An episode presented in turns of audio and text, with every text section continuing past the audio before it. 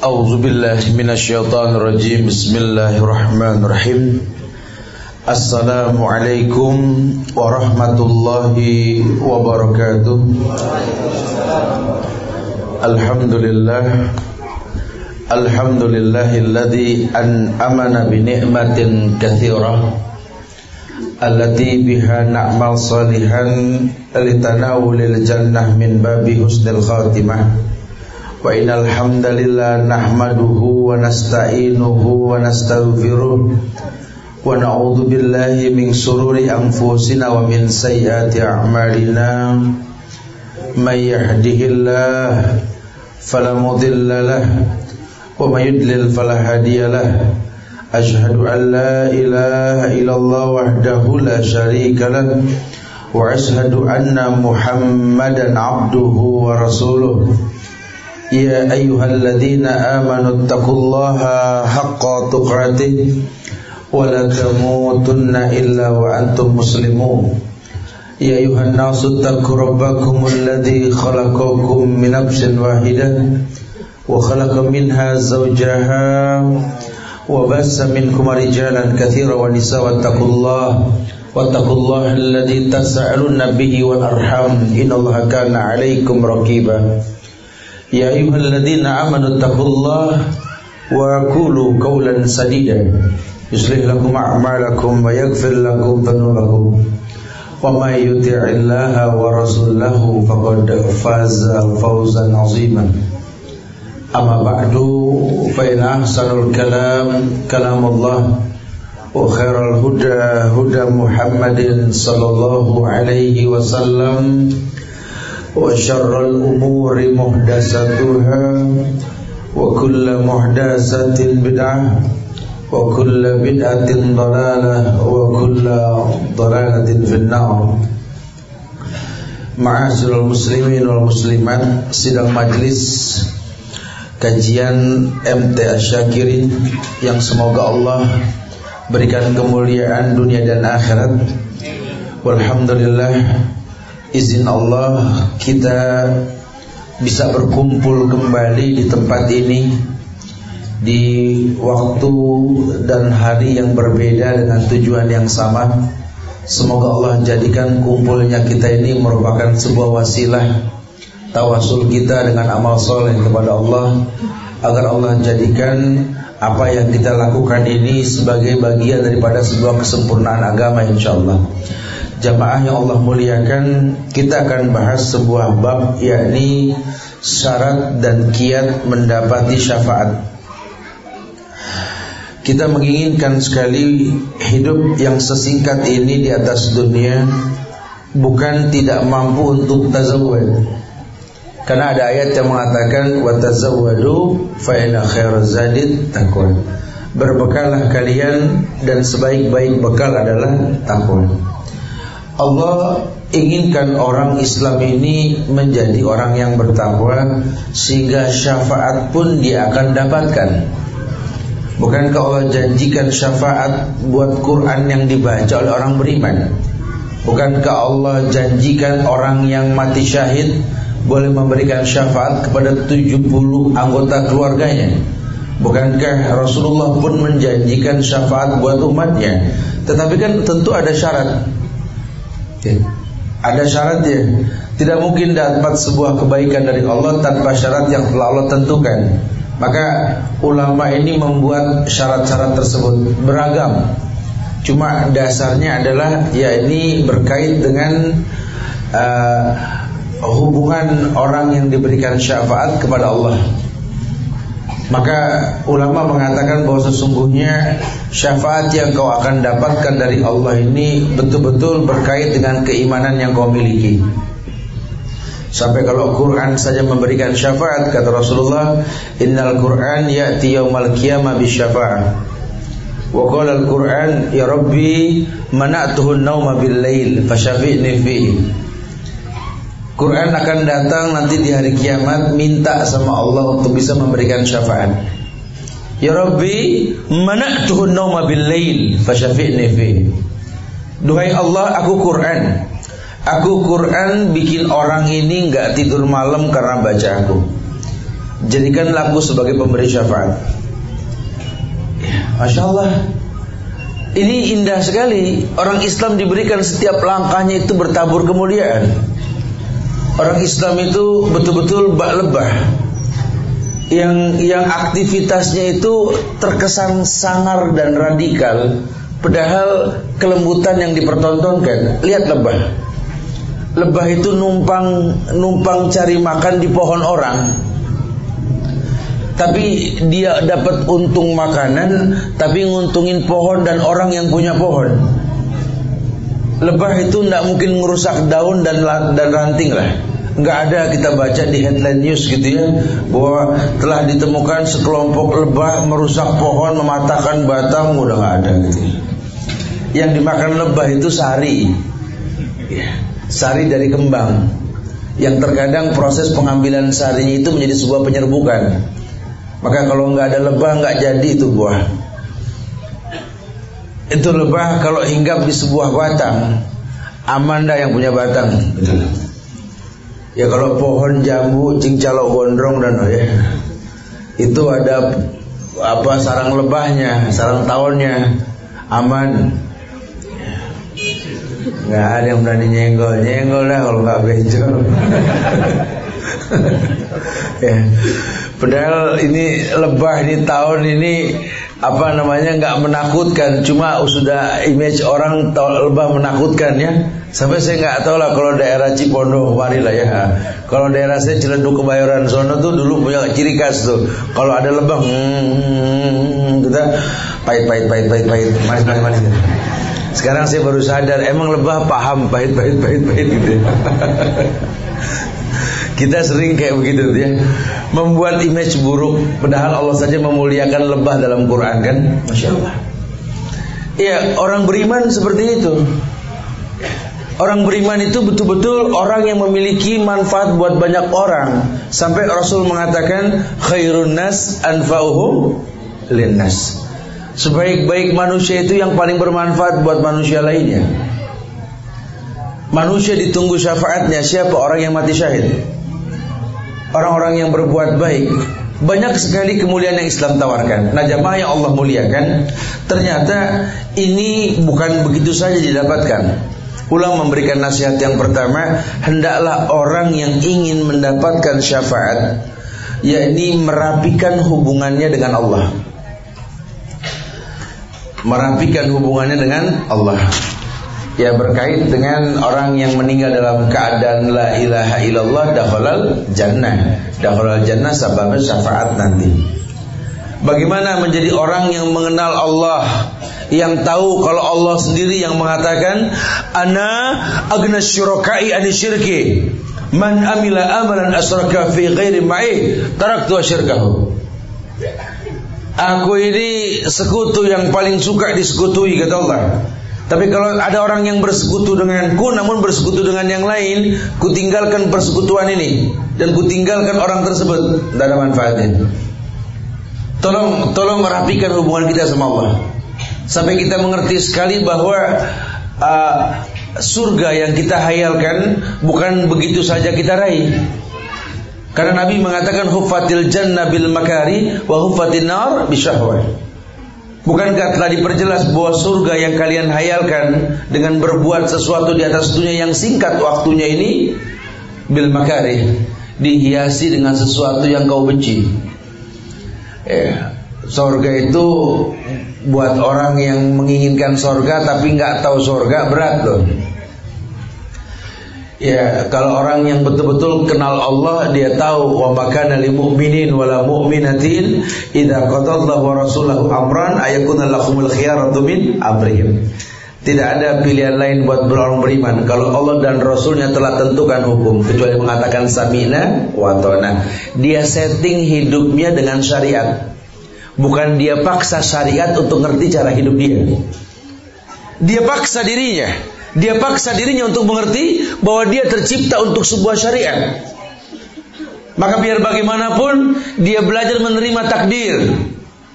Makanya Ibnu Taimiyah mengatakan dalam kitab Tazkiyatun Nafsnya, beliau mengatakan bahwa takwa itu tiga. Ketika kau melakukan perintah Allah, menjauhkan larangannya dan menerima ketetapannya. berhusnuzon pada setiap takdir yang telah Allah tentukan. Karena Allah nggak main-main. Allah ciptakan kita tuh nggak main-main loh.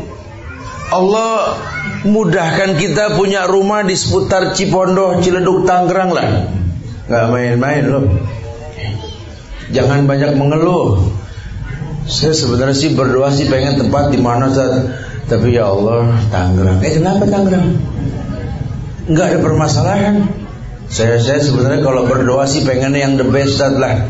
Bicara jodoh pasangan hidup saya kalau berdoa tuh pengen yang terbaik kan. Saya istihara meminta sama Allah yang terbaik ya Allah ahsanut takwim ciptaan yang terbaik ya Allah. Dapatnya dia. Iya itu sih sudah hukum sebab akibat ya. Kayak kayak ada apa?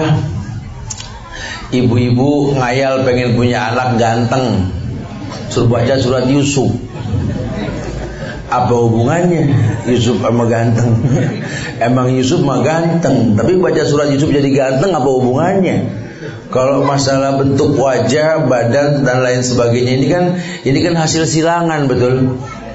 Kalau memang silangannya begitu jangan ngaya lebih kan gitu ya. Lah sekarang kalau memang nggak ada target apa nggak ada sebab tampan dan cantik kita minta tampan dan cantik muskilah kan betul anak siapa nih kok beda gitu. ya ada yang nggak tahu di sini kalau saya pernah dengar itu di masyarakat ada orang katanya kalau orang hamil tua suruh baca surat Yusuf katanya gitu ya aduh Allah alam bisok siapa yang ngajarin itu ya Cuma itu sudah jadi tradisi. Banyak orang menerjemahkan ayat dengan zon. Ya, sementara ayat itu yang ngerti ya Rasul ya sahabat. Alangkah baiknya kita mencontoh mereka.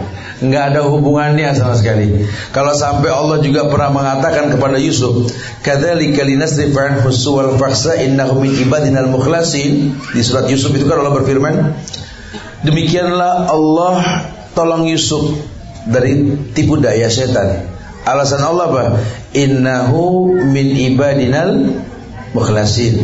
Karena Yusuf ini hambaku yang ikhlas selevel Yusuf saja nggak bisa menghindari godaan. Ya.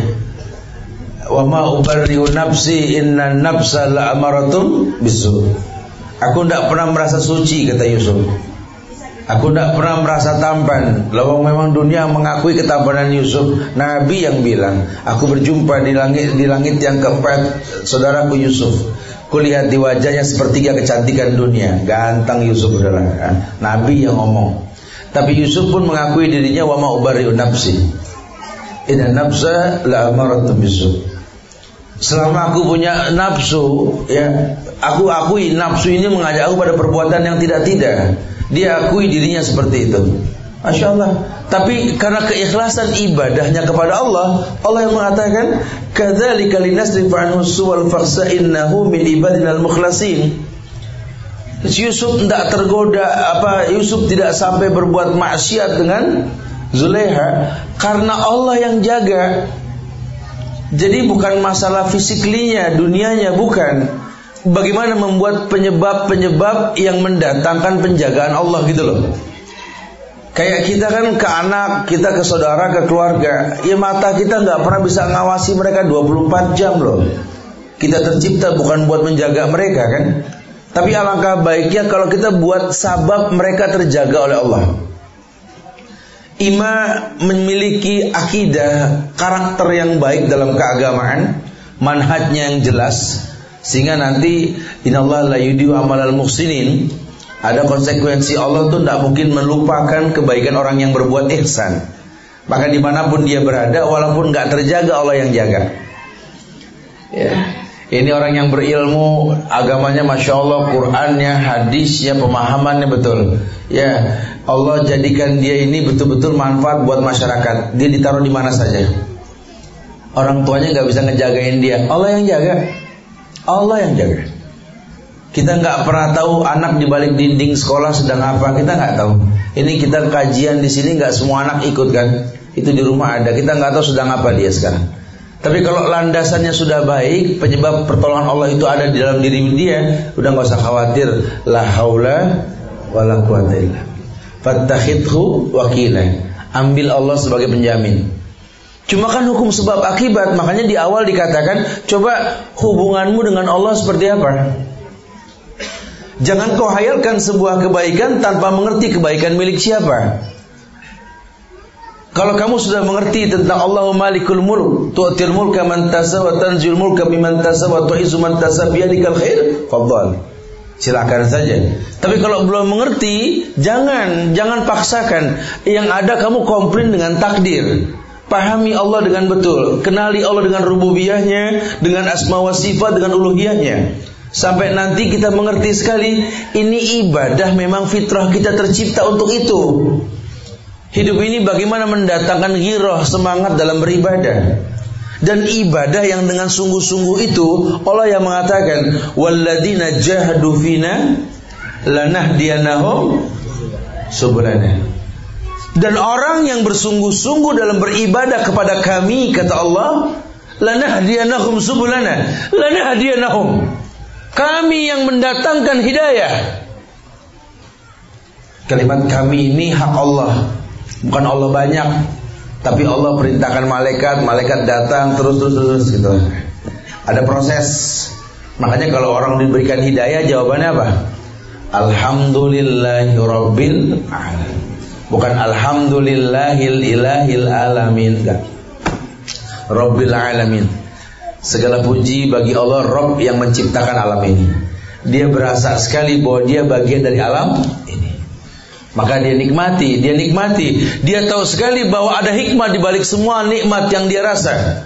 Karena dia tahu semuanya nikmat. Semuanya nikmat.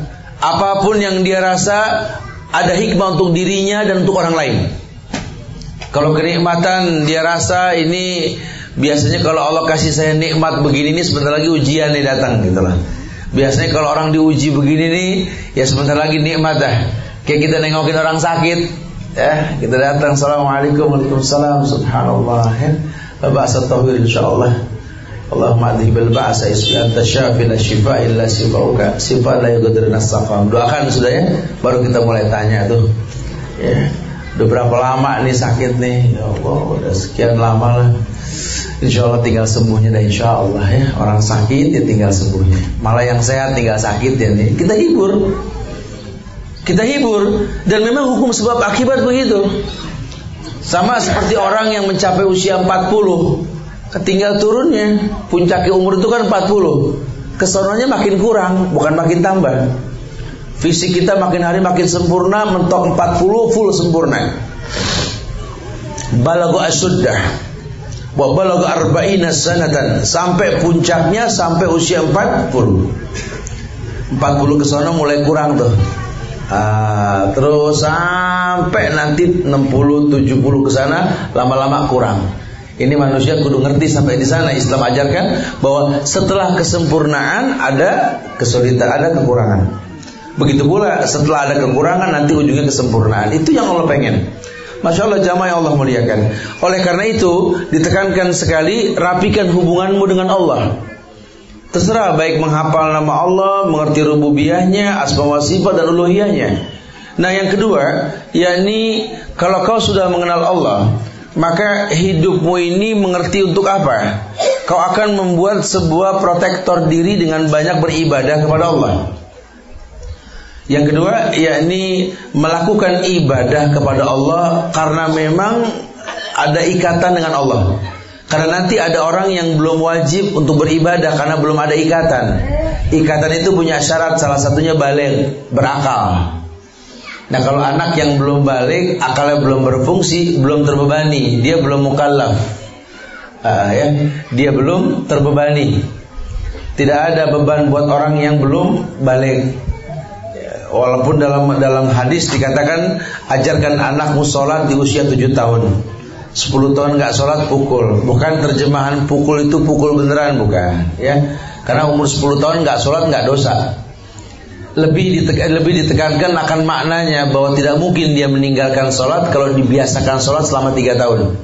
7 sampai 10 Ada kebiasaan mencetak diri maupun generasi akan datang untuk biasa beribadah dan salah satu kemuliaan Islam itu agama ini butuh kebiasaan. Terbiasa kita berbuat sebuah kebaikan, ketika kita nggak berbuat kebaikan kayak ada yang hilang. Ya kayak teman-teman sahabat sekalian di MTA Syakirin ini punya rutinitas memanfaatkan waktu libur untuk kajian atau Sabtu Ahad kajian atau waktu yang antum atur sendiri lah. Rutin antum melakukan. Kemudian sesekali antum nggak melakukan kayak ada yang hilang. Agama ini butuh kebiasaan. Terbiasa berbuat sebuah kebaikan maka menjadi orang yang baik. Ya, biasakan beribadah biasakan berbuat kewajiban yang paling standar rukun Islam dah tuh. Merevisi syahadat setiap pagi, zikir pagi petang, raditu billahi rabba wa bil islami dina wa bi muhammadin nabiyya wa rasulah. Salat lima waktu. Ya. Puasa di bulan Ramadan sebentar lagi nih. Zakat, kemudian umroh atau haji yang pertama. Ini umroh kan hukum wajib hukumnya. Iya. Ini kelima hal ini mau tidak mau kita akan melakukan. Makanya di dalam kitab Fawaidul Fawaid Al-Alama Ibnu Qayyim Al-Jauziyah menjelaskan tentang makna hakikat syariat. Beliau mengatakan bahwa di situ Allah menjelaskan adanya kewajiban yang Allah perintahkan atas dasar kesenangan orang dan atas dasar kebencian orang. Artinya kalau Allah sudah turunkan syariat itu ada orang yang senang, ada orang yang kesel. Ya, contoh sholat lah, sholat ini kalau buat orang yang betul-betul selevel Bilal bin Rabbah mendengar waktu sholat sudah masuk itu bahagia banget. Sampai Bilal itu dikatakan sama Rasul, ya Bilal, ij'al sholat takarohatan lak. Bilal jadikan sholatmu istirahatmu. Kalau Bilal lewat Nabi selalu bilang Ya Bilal Arih Nabi sholat Arih Nabi sholat. Bikin kami rileks dengan sholat Istirahatkan kami. Mereka orang yang bekerja Yang mereka tahu istirahatnya sholat. Nikmat sholat Tapi kalau buat orang yang nggak tahu itu Sholat berat kerjaan numpuk, nggak beres-beres. Ya Allah, ini gimana ya Allah? Allahu Akbar. Ya Allah, ajan lagi. Aduh. Wah kacau nih muajin. Muajin dibilang kacau. Kata muajin saya cuma disuruh. Nah, kacau, kacau. ya, kayak orang pencinta puasa. Ngitung-ngitung bulan, ini kan 28 Rajab hari betul? Udah di penghujung nih itu seneng banget. Rajab Roah Ramadan gitu ya. Rajab Syaban Ramadan. Tapi bilang Roah itu ya nggak tahu dari mana Roah asalnya nggak apa Roah tuh katanya bulannya para arwah katanya. Banyak pada nengokin katanya gitu ya.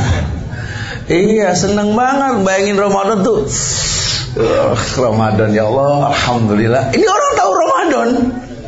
Ngerti sekali loh. Karena besarnya pahala bulan Ramadan subhanallah. Nanti ayat yang dia baca tuh per huruf loh 10 pahalanya. Bulan lain gak ada yang kayak begitu. Di bulan Ramadan diberikan kebahagiaan buat orang yang puasa. Salah satu kebahagiaan yang tidak dimiliki oleh orang yang tidak puasa. Apa bahagia menjelang berbuka oh nggak ada yang ngerasa kecuali yang puasa Orang kalau udah mulai buka, cakep-cakep mukanya. Nggak ada yang jelek ya. Kalau pagi Ramadan kita ketemu orang pada uh tuh muka senep semuanya. Temunya pada asar bagus-bagus udah. Eh, baik tat. Lagi seneng buka tat, buka. Ya, ya diberikan kebahagiaan orang-orang orang puasa tuh masya Allah. Seneng banget seneng. Makanya kalau orang yang tahu indahnya Ramadan, ini bulan Rajab udah udah repot. Ya, dia nggak disibukin sama Syaban karena banyak hadis daif tentang Syaban kan. Ya, berkaitan dengan apa uh, berziarah di bulan Syaban, nyekar di bulan Syaban, kemudian melakukan nisbu Syaban dan lain sebagainya ini nggak ada dalilnya. Justru kalau kita mau meningkatkan ibadah menjelang Ramadan yang paling baik ya Rajab. Rajab itu bulan Allah. Memang tidak ada pengkhususan puasa Rajab, tidak ada. Tapi berpuasa di bulan Rajab boleh. Senin Kemis, Yaumul itu bagus. Silahkan yang mau ya.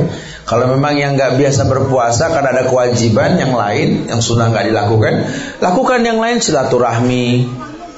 Mumpung bulan Rajab nih temuin orang tua, ziarah kubur, bagus bulan Rajab pahalanya besar. Ya, orang tua yang udah lama nggak kita tengokin, tengokin, datengin. Ya, mumpung masih apa ada waktu sebulan ini kan nggak berasa kan karena uh, ada perintah ulama untuk kita membiasakan mempersiapkan diri untuk Ramadan itu bukan mandi menjelang Ramadan, menghitung bulan Syaban. Ini awal Syaban ketemu pertengahannya. Kita terakhir puasa itu sunnah yakni Yaumul Bid 13, 14, 15. Kesanahnya sudah makruh. Kecuali yang somudahar. Kecuali yang puasa rutin. Biasa Senin Kemis, seumur umur silahkan. Misalkan hari ini Rebo, besok Kemis, jatuhnya Ramadan. Hari ini masih boleh puasa. Buat yang somudahar. Tapi kalau buat yang nggak biasa, makruh. Cukup yaumul bid saja. Ke sananya ndak ada. Kecuali orang yang bayar hutang tetap hukum wajib. Makanya ini banyak juga orang nih kalau udah mulai bulan Ramadan, mau jelang Ramadan ini bulan Syaban, tentunya banyak yang rajin puasa. Tumben pada rajin, ancang-ancang, ancang-ancang. Puasa ancang-ancang riwayat siapa? Ada puasa Senin Kemis, ya mulbit, puasa ancang-ancang. Supaya nggak kaget dan nggak ada, sudah nggak ada. Jangan terbebani. Sumu li ru'yati wa aftiru li ru'yati. Sudah pokoknya puasa itu simple. Puasa dengan melihat bulan, berbuka pun dengan melihat Simpel sekali, jangan terbebani, jangan sudah. Terus kalau ntar sakit, ya nggak usah puasa. Faidatu min ayamin ukhar bayar. Yang nggak boleh bayar orang nggak puasa apa? Yang sengaja nggak ada badal buat orang yang sengaja dosa besar. Yang ada taubat. Jadi jangan terbebani dengan Ramadan. Orang hamil boleh puasa nggak Ustaz? Boleh. Wa antasumu khairun lakum kan? Puasa itu baik, tapi ketika dia menjalaninya dia nggak sanggup. Dia boleh membatalkan cukup bayar fidyah. Atau dia sengaja membatalkan karena cuma khawatir. Khawatir bayinya ini nggak sehat karena dia nggak makan. Ah, dia bayar puasa, bayar fidyah.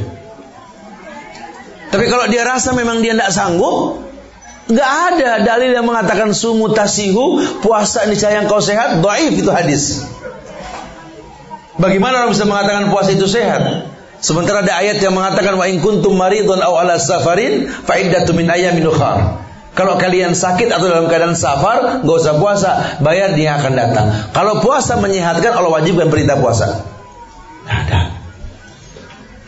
Ya, jadi jangan terbebani. Ramadan ini indah sekali. Lawang Ramadan itu anugerah untuk umat Muhammad, maka dibilang apa? Syahrul ummah, bulannya umat kan. Sampai-sampai umat terdahulu dimuliakan dengan Rajab. Umat Muhammad dimuliakan dengan Ramadan. Ya, di dalamnya ada maghfirah, ada rahmah, ada itkum minan nar, diturunkan Lailatul Qadar. Masya Allah. Ya. Ditegakkan kemuliaan untuk bisa mendapatkan kemuliaan afdolu salatul lail tulal qiyam. Salat malam yang paling afdol, yang paling lama berdirinya, ya. Itu kan full sebulan kita bisa lakukan. Kita bisa uh, lakukan di masjid, di majlis, di rumah silakan. Pokoknya yang penting tulal qiyam. Karena ada yang tanya juga kemarin Ustaz, kalau nanti Ramadan uh, misalkan anak nggak di masjid, anak rutin di rumah sama istri sama anak boleh gak Ustaz? Boleh, nggak ada masalah. Hukum asalnya sholat sunat, afdol di rumah kok. Tapi yang jadi masalah bacaan antum bagaimana? Yang perlu digarisbawahi juga bahwa sholat terawih, sholat malam itu yang paling utama, yang paling lama berdiri.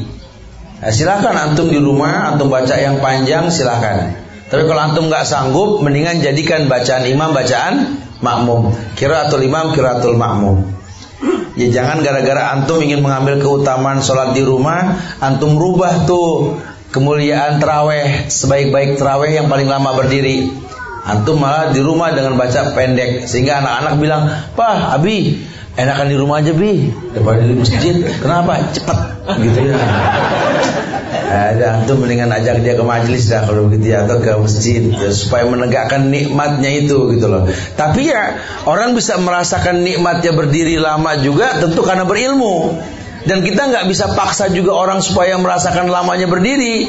Mentang-mentang antum hafal Quran, uh, tahu bahwa sebaik-baik sholat malam yang paling lama berdiri, antum ngetes hafalan, jangan juga.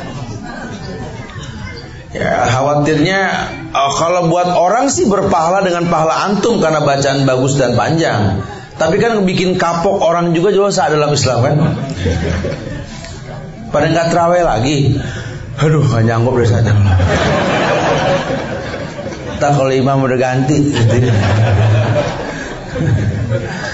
Ya, kan antum tanggung dosa juga kan kalau begitu ya, ah, bikin orang kapok. Nah, jadi ya kurang lebih lah kita bisa mengkondisikan dengan keadaan. Silakan baca panjang tapi enak didengar.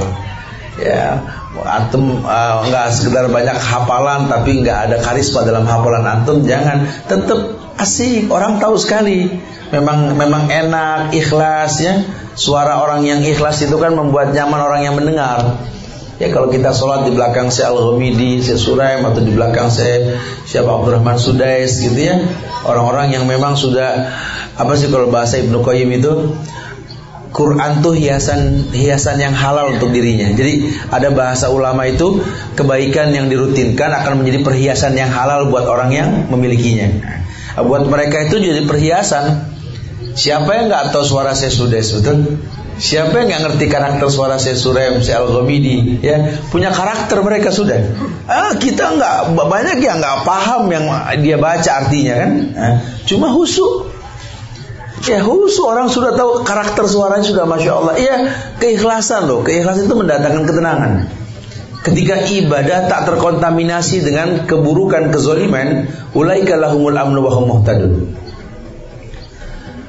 Walladzina amanu wa lam yalbisu imanahum bizulmin. Kan gitu ya. Orang yang beriman yang tidak mencampur adukan iman dengan kezoliman. Ibadahnya nggak diadon sama kezoliman, kemaksiatan. Ulaika lahumul amnu wa hum muhtadun. Allah pastikan untuknya al-amnu. Orangnya tenang, menyampaikan ketenangan. Wahum muhtadun dan orang bisa diberikan hidayah dengan keadaan seperti itu. Iya. Jadi kayak kayak orang yang tenang tuh orang kalau ngeliat orang yang tenang ikut tenang. Kita kalau ngeliat orang panik kadang ikut ikutan panik. Ya, makanya saya suka bilang belakangan ini kalau bisa nih kita bisa bikin tenang orang. Ukurannya begini lah.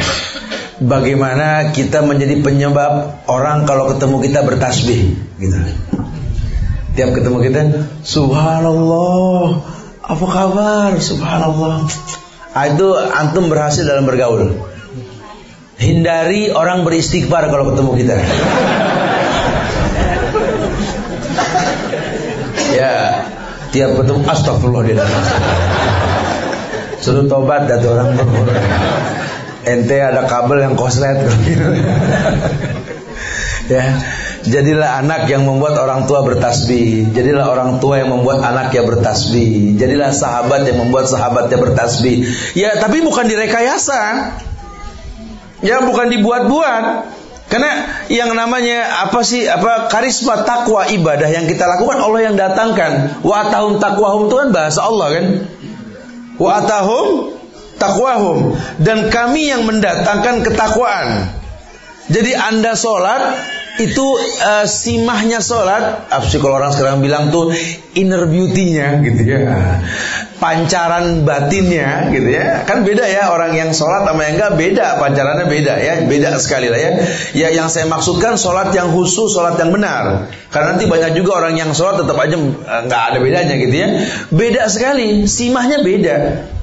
Nggak usah dibikin-bikin orang udah tahu ente baik. Udah jadi nggak usah apa gimana. Saya kadang suka ngeledekin antara teman-teman ustaz juga kalau ngomong sampai oleh karena itu kita nyiksa diri ente begitu.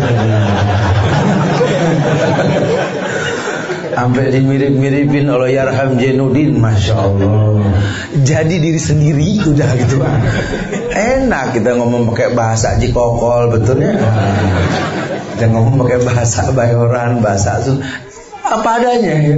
Masya Allah Simah tuh timbul. Orang kalau rajin sholat, yang namanya sholat itu kan fitrahnya apa sih? Tanha anil faksawal.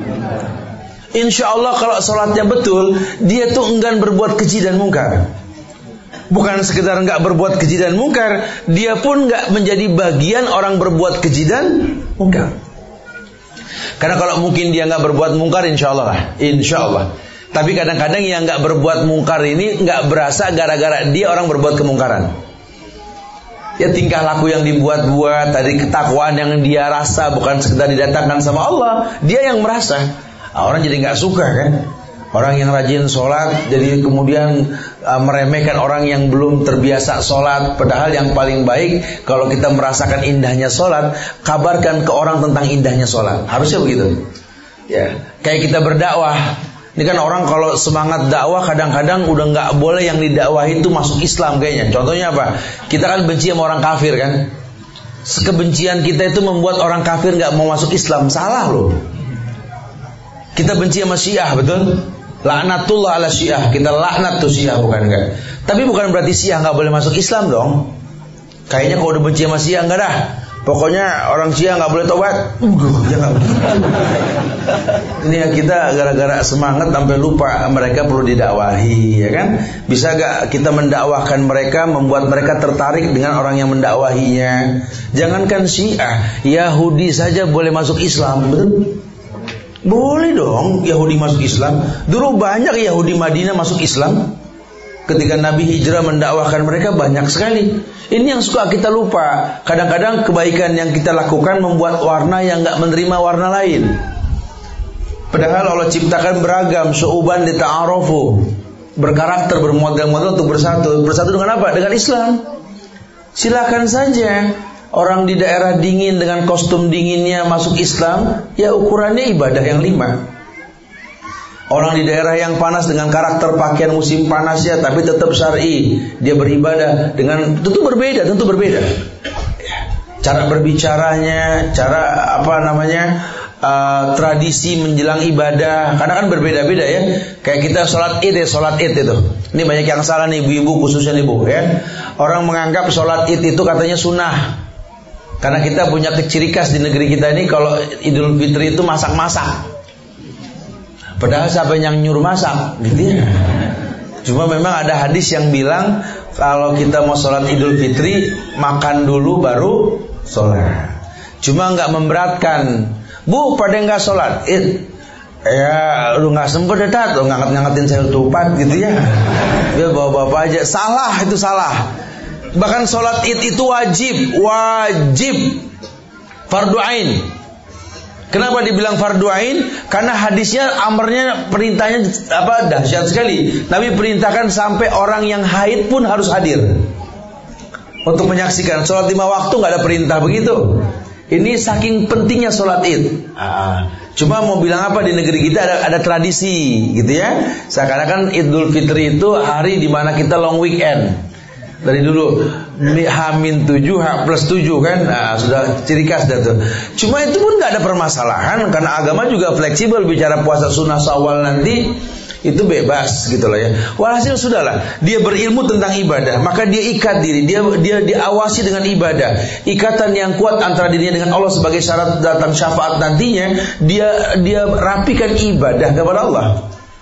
Dia buat hubungan yang kuat sampai dia mengerti bahwa ternyata memang apa yang dia lakukan ini merupakan sebuah kebaikan di mana dia memahami adanya keutamaan pahala dalam bertauhid kepada Allah. Efeknya kuat banget. Orang sholat banyak yang sholat tapi nggak semua bisa tanha anil faksa wal mungkar. Ya, semakin dia perdalam ternyata sholatnya boleh sama, jumlah rokaatnya boleh sama, bacaannya boleh sama. Tapi kalau ikatan sama Allahnya berbeda, hasilnya beda. Antum jangan merasa sudah husu dengan angkat tangan bareng merem. Allah Akbar sampai kayak oh gitu ya. Sama orang tua berantem gitu ya. Sama saudara nggak akur coba. Ya kayak kalau lagi sholat kayak yang benar sampai Allah utang susah banget bayar. Ngindar mau kalau ditagih. Gimana sih ini orang sholat kok begini gitu loh. Ya, jadi nggak bisa, bukan itu, bukan itu, bukan. Allah sudah katakan wa atahum taqwahum. Walladzina tadau zadahum hudan wa atahum taqwahum. Aku yang mendatangkan ketakwaannya. Kenapa? Rutinitas ibadah dia lakukan. Dia merutinkan sholat karena dia tahu indahnya sholat. Ini isti'anah, tolabul ma'unah. Dia minta tolong sama Allah. Hidupnya selalu minta tolong dan dia tahu tidak ada yang layak diminta tolongi kecuali Allah. Khaliqu kulla syai' wa wakil. Karena Allah yang mencipta, Allah yang mencukupi. Enteng sudah. Ya. Asal yang dia buat sesuatu yang dibutuhkan bukan cuma sekedar kepengen. Jadi kalau berat terasa pun Allah bantu dia. Allah nggak mungkin menghinakan orang yang baik, apalagi kekasihnya. Makanya wali-wali Allah itu dikatakan ala inna awliya Allah la khaufun alaihim wa lahum yahzanun. Yang namanya kekasih Allah itu nggak ada sedih, ya, nggak ada takut, nggak ada. Apalagi urusan dunia, ya ngaruh. Ya. Orang suka heran. Ini, ini gile, berani bener lewat kuburan. Orang berani lewat kuburan bilang gile gimana sih? Yang nggak gile takut. Di kita ini kan kadang-kadang suka begitu tuh ya obrolan ya. Orang sedekah dengan uang banyak bukan subhanallah malah siapa yang sedekah nih? Pak Fulan bin Fulan Gila itu orang. Apa nih sedekah? Gila mau digrogol sama gila. Kita suka salah tempat ya. Kadang-kadang itu orang berbuat baik dibilang gile ya. Ya, mau bilang apalah. Tapi jamaah yang Allah muliakan, dia mengerti. Dia mengerti sekali bagaimana mendatangkan kemuliaan tersebut. Kemudian di yang ketiga dikatakan bahwa orang yang ingin mendapatkan syafaat ini harus betul-betul bersungguh-sungguh dalam beribadah kepada Allah. Kenapa? Karena kesungguhan itulah yang menjadi penyebab datangnya hidayah, datangnya syafaat. Uh, kita kayak kita ngaji, ini kita ngaji kan kita beribadah. Bagaimana ngaji ini kita bisa bersungguh-sungguh. Memang memang saya tuh butuh ngaji ya saya butuh belajar. Saya butuh memiliki lingkungan supaya saya enggak enggak jadi strangers ya, di tengah al guroba lah gitu ya. Enggak menjadi orang asing di tengah orang asing gitu loh. Nah, ya karena kan apa ya banyak orang yang udah syar'i tapi merasa terintimidasi dengan keadaan. Padahal sih cuma dia doang yang merasa begitu. Keadaan gak mengintimidasi dia. Contoh, contoh. Orang laki sudah ngerti hukum. Waktu sawarib, waful lihat. Tipiskan kumis, panjangkan janggut. Ini orang suka salah paham nih masalah begini.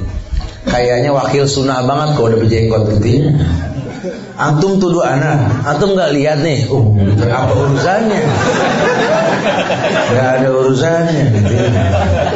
lihat nih. Gitu. Empu gandring juga bewok Tapi kalau bakal buat bukti begitu bukan Itu bagus Antum sudah bagus Sudah bagus sekali Tapi antum harus mengerti Itu amr sebuah perintah kewajiban Bukan untuk sebuah kesombongan Ya Maka diperintahkan seperti itu nah, Ya dia pakai bukan tidak Waktu sawarib lihat dia orang yang terkenal asik dalam bergaul sebelum ikut pengajian dan sudah berkumis berjanggut. Setelah ikut pengajian kita tanya, kok di rumah mulu sih gak gaul? Teman-teman pada pengen ngobrol loh. Aduh nggak enak saya, saya udah saya doang yang berjenggot soalnya tadi. Apa urusannya gitu? Gaul, jenggot nggak gaul gimana sih?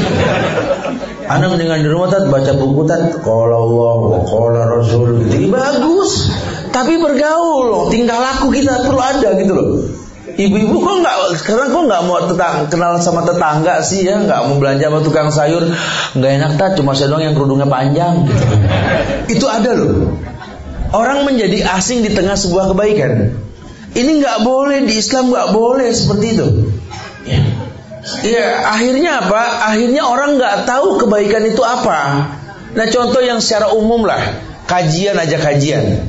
Ini kita kajian, kajian sunnah dan diakui. Ini aparatur negara sudah mengerti tentang mulianya sunnah.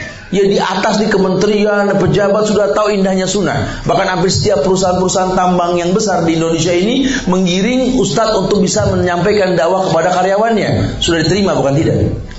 Tapi kita masih kalah sama ahlul bidah yang bikin dosa pakai baliho. Oh baliho lo nggak tanggung tanggung lo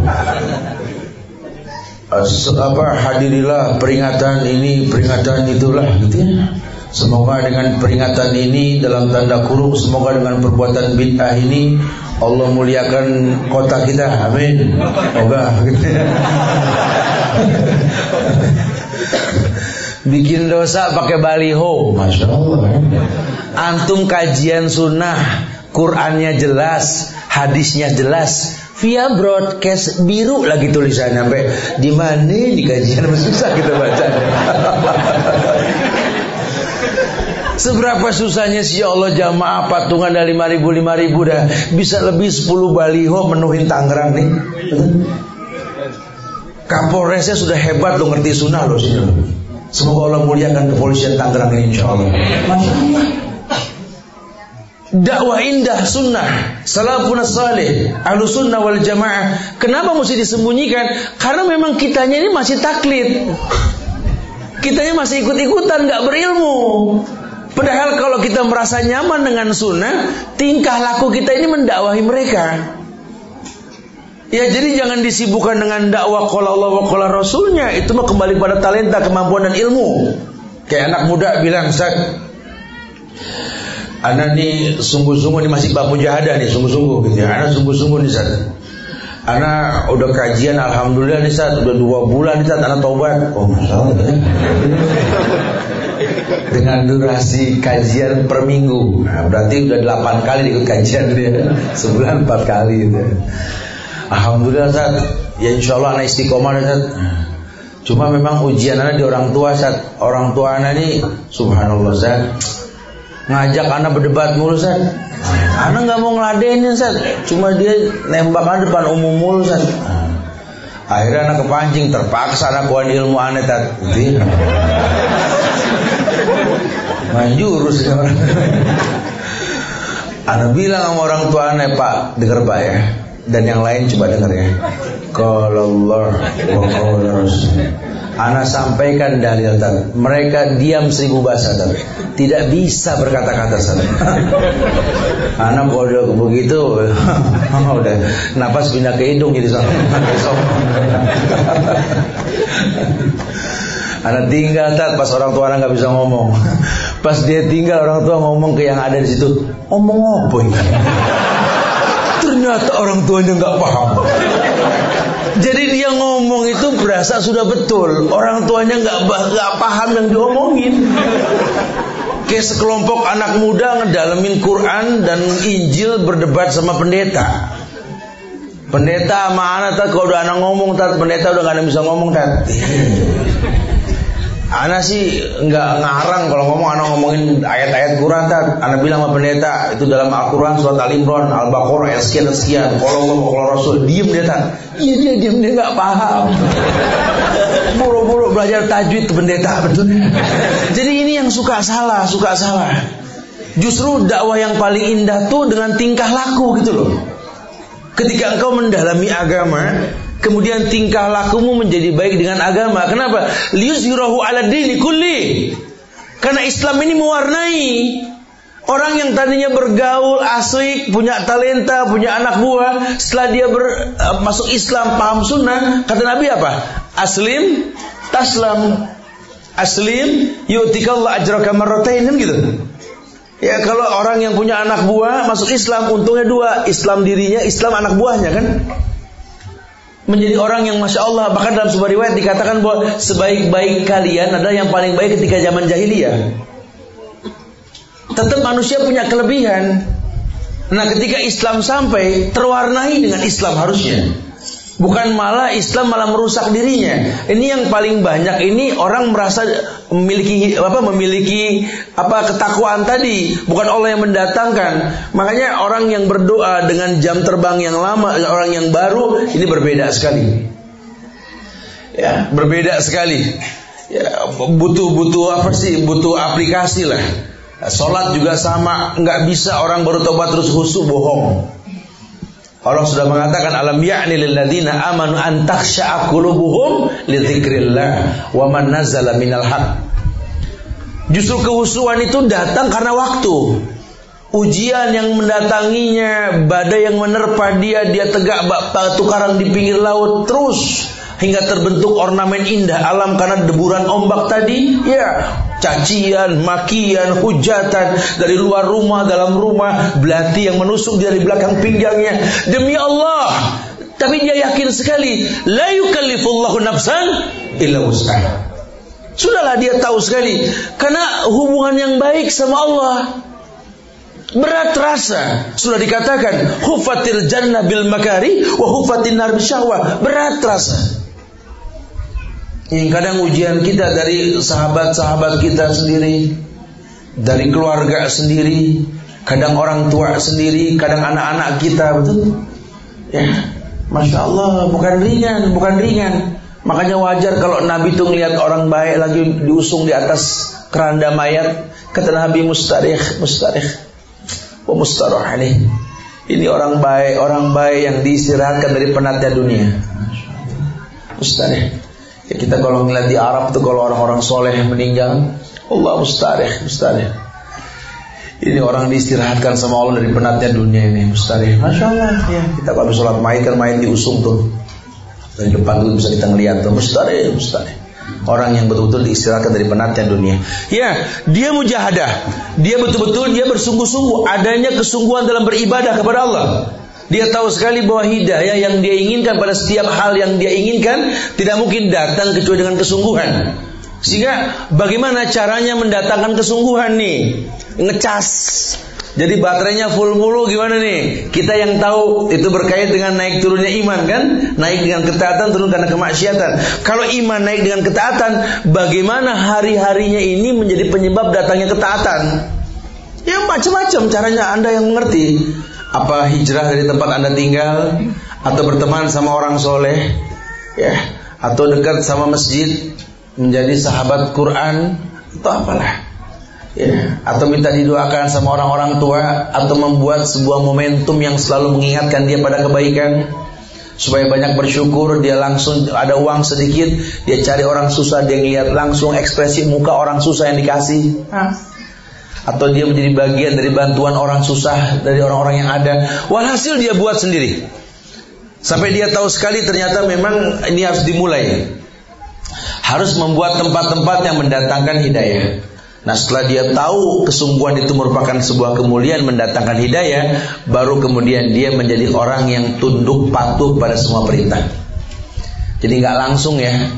Nggak langsung orang itu bisa tunduk dan patuh nggak langsung Ya karena banyak nanti orang yang kadang-kadang tunduk kepada selain Allah. Contoh yang paling gampang lah tentang orang yang meremehkan meremehkan apa namanya sedekah dengan sesuatu yang haram. Antum antuna pernah mendengar dalam sebuah riwayat Bukhari dalam kitab Adabul Mufrad itu dijelaskan tentang orang yang masuk surga karena lalat dan masuk neraka karena lalat. Ya suka mendengar cerita ini kan? Ini bikin sahabat bingung.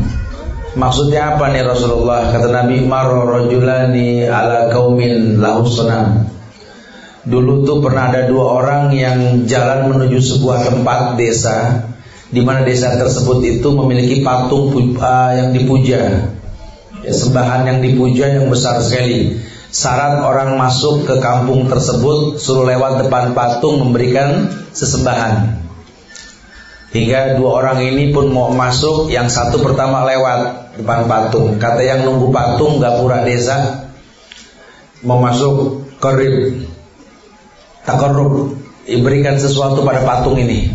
Syarat masuk. Nah kita ini hati-hati nih musim liburan nanti nih anak-anak datang ke pulau-pulau kayak pulau Bali, pulau apa tuh, di mana nanti banyak situs-situs ya sejarah yang di dalam banyak kesyirikan. Mau masuk harus pakai baju hitam putih hitam putih kotak-kotak atau taruh apa kembang kemboja atau apa gitu. Itu semua bentuk kesyirikan syarat yang nggak diperbolehkan. Ya makanya saya suka bilang juga orang pengen sembuh dari Allah syaratnya beli kambing syirik. Apalagi sampai penyakit dioper ke kambing. Lebih syirik lagi. Jadi kan banyak di kita banyak ya. Ah, makin gede kambingnya makin banyak penyakit yang keluar katanya tangkap penyakit set lempar ke kambing set. Kata kambing salah aku apa sih oh terus suruh potong makan tuh kambing sama penyakit gitu ya. Itu nggak ada itu sudah nggak ada. Kita minta sembuh dari Allah. Ah, anta syafi la shifa illa shifa'uka shifa'an la yubadiru nasaqam ah, jadi kita banyak yang kayak gini banyak nih Bahkan gak tanggung-tanggung pengen berbuat syirik baca Al-Fatihah aja banyak di kita. Bulan Syuro tuh ya, kalau orang lagi sedekah bumi ngelempar kepala ke, ke laut itu kan. Marilah masyarakat sekalian, saya atas nama eh, pimpinan desa eh, memimpin ritual sedekah bumi ini dan mudah-mudahan uh, sedekah yang kita lempar ke pantai selatan ini menjadikan sabab diturunkannya kebaikan. Al-Fatihah. Bikin dosa baca Al-Fatihah. Ada di negeri kita banyak ya. Apa di negeri kita yang gak ada? Semuanya ada. Kalau kita nggak berilmu bingung. Ah, ya. Makanya memang perlu perlu berilmu tentang hal-hal seperti ini kita. Jangan. Itu ada orang yang masuk ke sebuah desa disuruh takarub sama patung. Ma indi syai'an li Aku tidak punya sesuatu untuk bisa bertakarub dengan dia. Karib walau dubaban.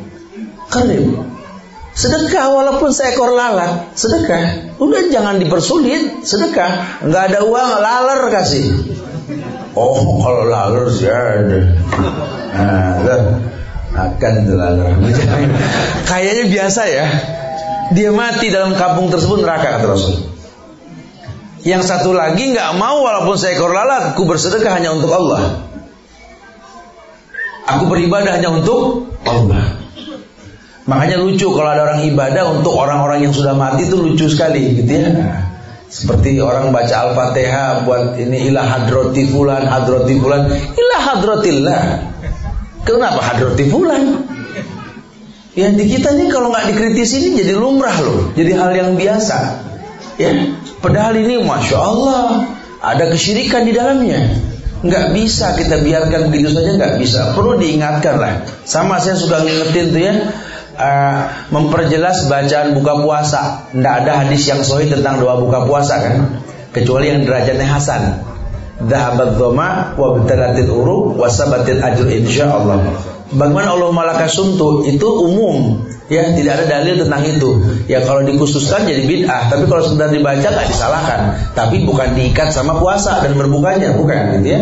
Tapi kalau diperhatikan di TV ya sampai masyarakat anak-anak ini nggak tahu kalau yang namanya buka puasa itu terbenam matahari. Dan itu dengan waktu bukan dengan azan. Ini kalau dibiarkan anak-anak kita yang taunya kalau buka itu udah azan Ya, makanya yang udah gedean dikit juga korban TV azan tadi kalau lagi pas buka puasa bawa motor ngebut dan tingkat kecelakaan paling tinggi itu kan ketika berbuka. Ya teman-teman polisi bilang tingkat kecelakaan tertinggi di Ramadan itu ketika menjelang buka. Orang tuh kebut-kebutan menjelang buka. Kadang-kadang tuh oh, berhenti buka. Udah ajan belum?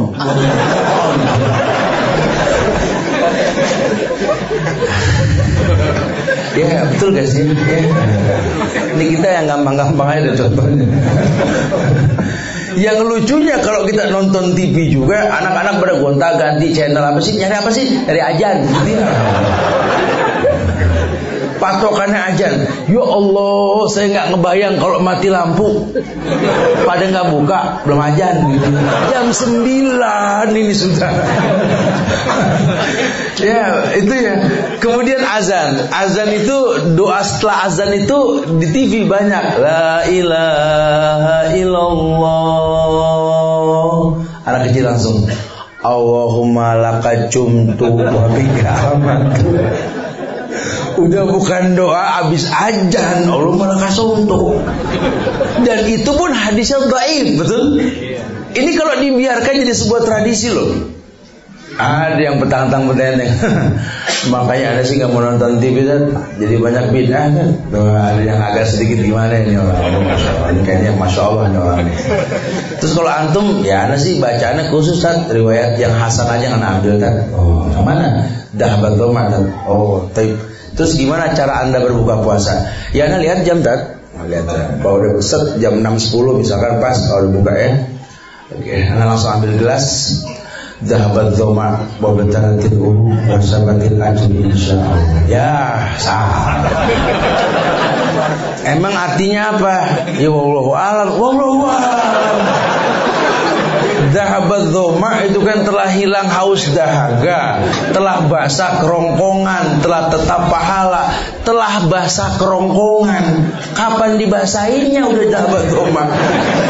Jadi kalau buka tuh ambil air Bismillah kita minum. Ah, gitu ya. Dahabat dhoma Wabtalatil uru Wasabatil ajru insya Bukan baca sebelum minum Gitu tuh gitu tuh. Ya, makanya harus di sering diobrolin nih. Ah, ya. Saya gitu umroh gitu kalau lagi umroh gitu.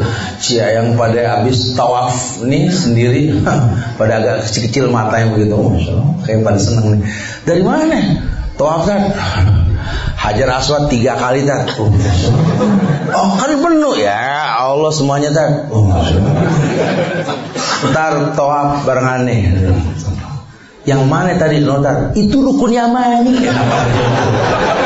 Ini bikin Hajar Aswad. Mentang-mentang Aswad. Itu banyak tuh yang begitu banyak tuh ya.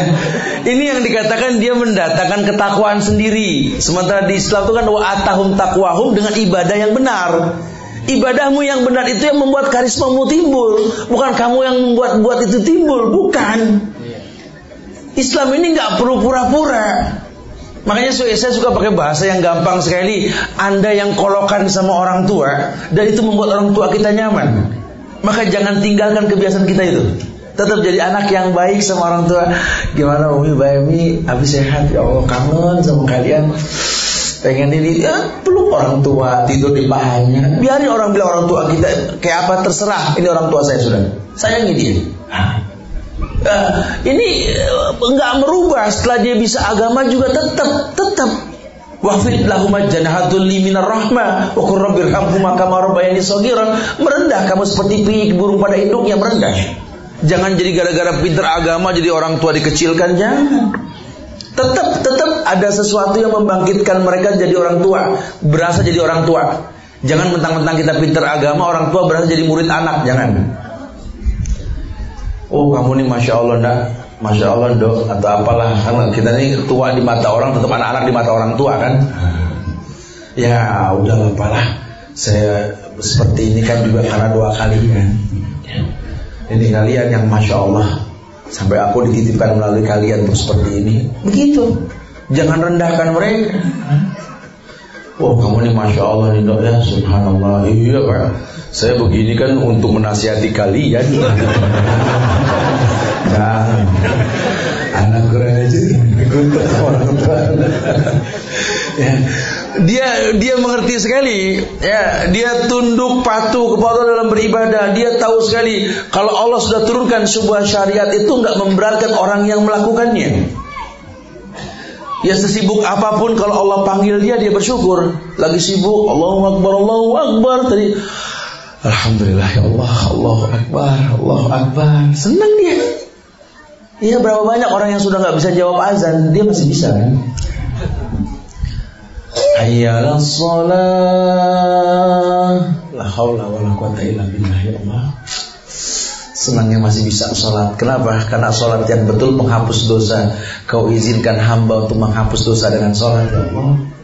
Bahagia dia, enggak terbebani. Ya kalau orang-orangnya nggak kenal Allah, bagaimana dia mau tunduk patuh taslim? Tidak ada.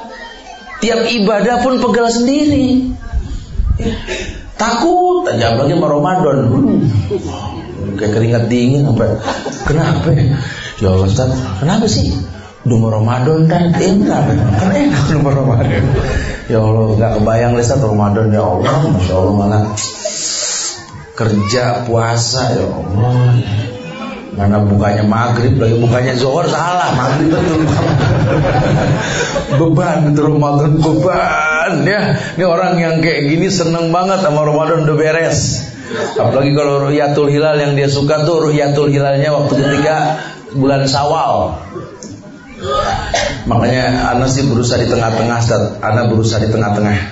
Ana berusaha menjadi orang yang tidak ikut sore ikut sini lah keributan yang sering terjadi di negeri ini berkaitan dengan NU dan Muhammadiyah. Maka demi Allah anak ini kalau untuk apa uh, Ramadan anak ikutin pemerintah aja langsung tapi kalau nanti berbuka anak ikutin organisasi Muhammadiyah. Kurang satu enak. Pasti 28 jangan nggak begitu caranya. Bukan begitu bahasa Islam. Tetap dia pegang syariat Apa pun organisasinya silakan urusan Anda itu. Tapi hukumnya Allah. Sumu li ru'yatihi wa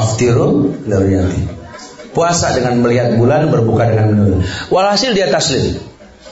Dia tunduk dan patuh, dia tahu sekali bahwa semua takdir yang Allah tetapkan pasti ada hikmah di balik itu semua.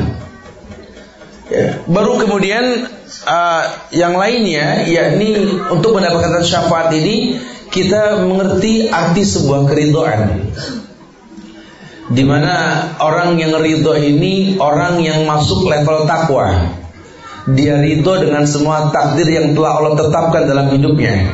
Kenapa? karena hidupnya nggak terbebani untuk maksa orang bermanfaat buat dia. Tapi selalu dia paksa dirinya untuk bermanfaat buat orang lain. Maka kalau dia datang di sebuah tempat dia tahu dia bisa mewarnai bukan diwarnai Orang yang seperti ini fleksibel bergaul ke mana saja masuk. Gak khawatir dia. Ya, dia berani masuk siap ditanya. Sampai kalau dia sudah menjawab, yang mendengar itu melongo bisa mengikuti apa yang dia ikuti. Wah, tidak asal di manusia. Ya. Apa sih yang membuat Anda meninggalkan kewajiban bekerja yang penting dan menghasilkan nilai yang lumayan? Bukan masalah kecil atau besarnya penghasilan, tapi yang menciptakan penghasilan panggil saya. Allah panggil saya. Saya cuma pengen mendapatkan keberkahan dalam hidup. Karena hidup ini bukan matematik, tapi keberkahan yang Allah turunkan kepada kita. Belum dia berani. Apa sih yang membuat anda uh, tidak berani untuk mengikuti yang ada? Kan kita nggak ada yang lihat. Kita berbuat korupsi waktu atau materi kan orang nggak ada yang tahu. Sekarang ada teknik-teknik korupsi kok yang nggak diketahui oleh orang lain. Iya orang nggak tahu, Allah pun tahu. Ya, mungkin aman dari mata orang, cuma kan nggak aman dari mata Allah kan. Allah tahu sekali, ya'lamu kha'inatal a'yun wa ma tukhfis sudur. Kalau sudah levelnya Allah itu bukan gerakan badan saja, matamu ngelirik berkhianat Allah tahu. Orang nggak ada yang tahu. Kita ngelirik gini, Allah tahu. Bahkan yang terbersit dalam hatimu pun Allah tahu. Makanya levelnya beda ya ibadah. Innamal a'malu binniyat wa innamal likulli imri'in manawa. Semua tergantung niat. Semua tergantung niat. Maka level niatnya berbeda. Tapi kalau buat orang yang sudah merutinkan sebuah ibadah kepada Allah, entah wajib maupun sunnah, ini yang dia tahu ya inilah perhiasan hidupnya. Sudah tersetting hidupnya, dia mau tidur jam berapapun bangun subuh. Dia mau seberat apa pun hari ini tetaplah baca Quran. Apa artinya hidup jauh dari Quran? Dia mau apa pun silahkan, gak ada permasalahan. Aish masyi'ta. Fa'innaka mayyin. Wa'amal masyi'ta fa'innaka mas'ulun bi. Kan begitu. Hiduplah terserah kamu. Allah gak batasi. Kamu mau jadi apa silahkan. Gak harus jadi pegawai negeri. Boleh jadi pegawai negeri. Enggak harus jadi pedagang, boleh jadi pedagang. Terserah, terserah. Tapi ingat, kamu bakal mati. Kalau sudah bicara mati, wala tamutunna illa waktu muslimun.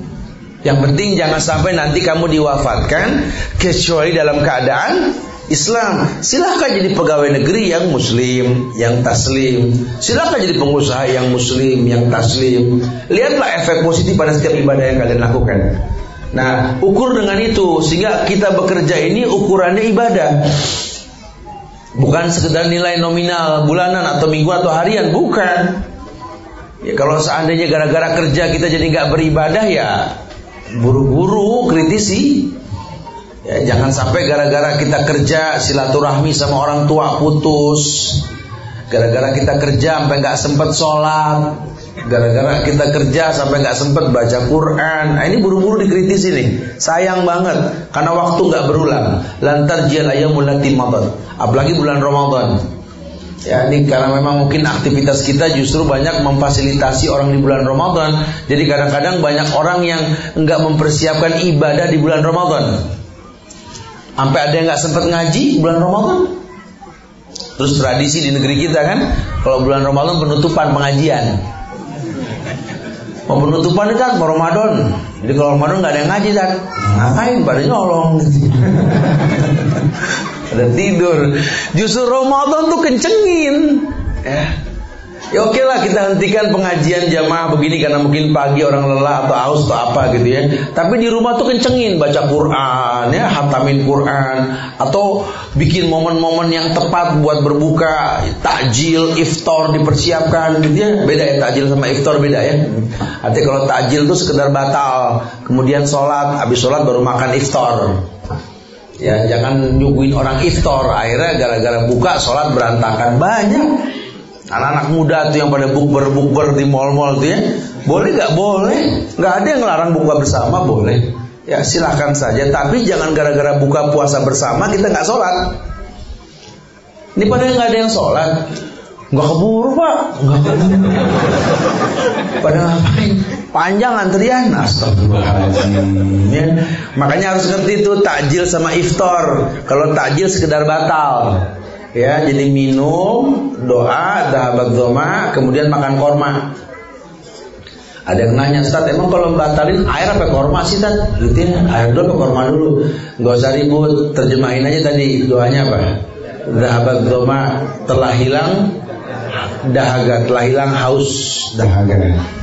Kira-kira yang ngilangin haus korma apa air? Air selesai urusan sudah. Jadi minum dulu baru makan. Lagi langsung makan kita cekukan, perut gitu kan. Ya jadi jangan jangan dibikin pusing kembalikan kepada arti kepada kepada artinya. Nah ya, masya Allah. Baru kemudian dia mendapatkan kemuliaan, keridoan pada setiap takdir, keridoan pada setiap takdir. Karena Allah tentukan takdir itu yang terbaik. Tidak ada keburukan pada takdir Allah. La yukallifullahu nafsan illa wus'aha. Allah tidak mungkin menentu apa? Allah tidak mungkin memberikan ujian yang orang nggak sanggup untuk menjalani. Takdir yang orang tuh berat tuh nggak mungkin. Makanya kita ketika melihat orang tuh berat dengan keadaannya, tugas kita meringankan. Orang yang meringankan orang beriman di dunia, Allah ringankan dia di akhirat. Ya, uh, kita menolong orang ini tujuannya satu karena Allah agar dia merasa nikmat hidup, tidak berat dengan keadaannya. Bikin orang senang, bikin orang apalagi orang tua, saudara kita. Tetap walaupun mungkin berat terasa karena kadang-kadang ujian memang dari rumah sendiri kan. Tapi demi Allah, kalau semua karena Allah, kita tahu sekali memang Allah ciptakan kita untuk mereka. Ya, sehingga kita nggak gampang komplain, apalagi mau ibadah bulan Ramadan yang masih ada apa nggak bagus hubungan sama saudara, udah udah temuin saudaranya bulan Rajab bagus temuin. Ah, ya. Kenapa? Karena memang ada hadis yang mengatakan sholatmu tidak sampai melampaui lehermu. Ya, kalau kamu tidak ada apa bermusuhan dengan saudaramu, nggak ada manfaatnya. Temuin. Ya, ya udahlah saling berkasih sayang, tahadu tahabu saling memberi hadiah timbul cinta lah itu lebih baik lah ya. Ya apalagi namanya saudara, saya sering sampaikan di beberapa tempat kalau kita meninggal anak kita ya anak dia, betul? Kalau dia meninggal ya anak dia ya anak kita ponakan. Eh, ya udahlah kurang lebih lah. Soalnya dia gini-gini, udah, udah, udah. Ya, Allah tahu kamu sanggup. Bayangin aja Ustaz, saya nggak mau bayangin udah pusing saya bilang. 10 tahun saya diuji sama abang saya kan. Kacau tuh orang kan, bener-bener makan hati, tapi ngomongnya gemuk. Anda bilang ente sehat, makan hati dari mana? Orang diuji gemuk gimana sih? Nah, harusnya kan itu bahagia berarti ya. Sudah, sudah, sudah dientengin saja ya.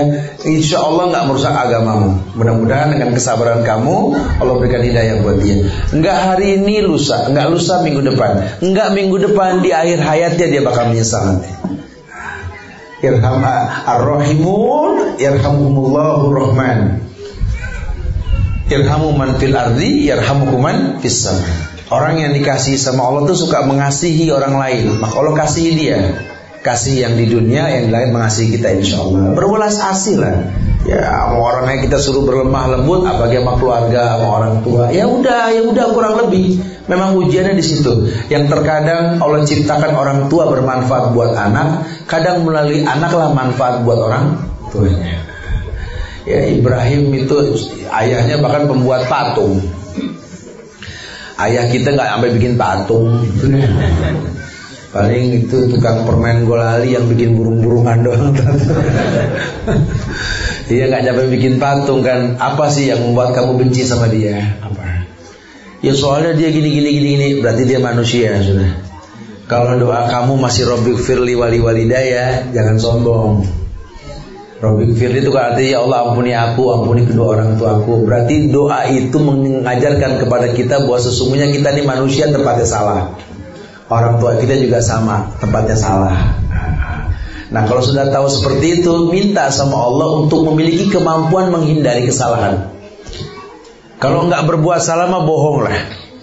Orang tua kita bukan malaikat, orang tua kita nggak bakal maksum, walaupun namanya maksum, intinya tetap nggak maksum, lawang Nabi yang maksum. Dia tempatnya salah. Inilah fungsi kita untuk menutup itu. So, istri ke suami begitu. Ujian saya di suami, suami saya ini masya Allah, saya kalau bukan ingat dia ini hasil istihoro, udah saya tobat-tobat.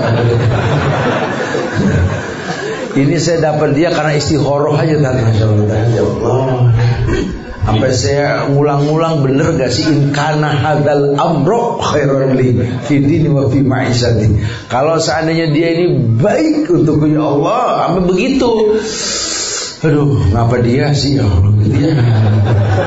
Ya sabarin. Kita nggak tahu mungkin nanti ada hikmah di balik ini semua.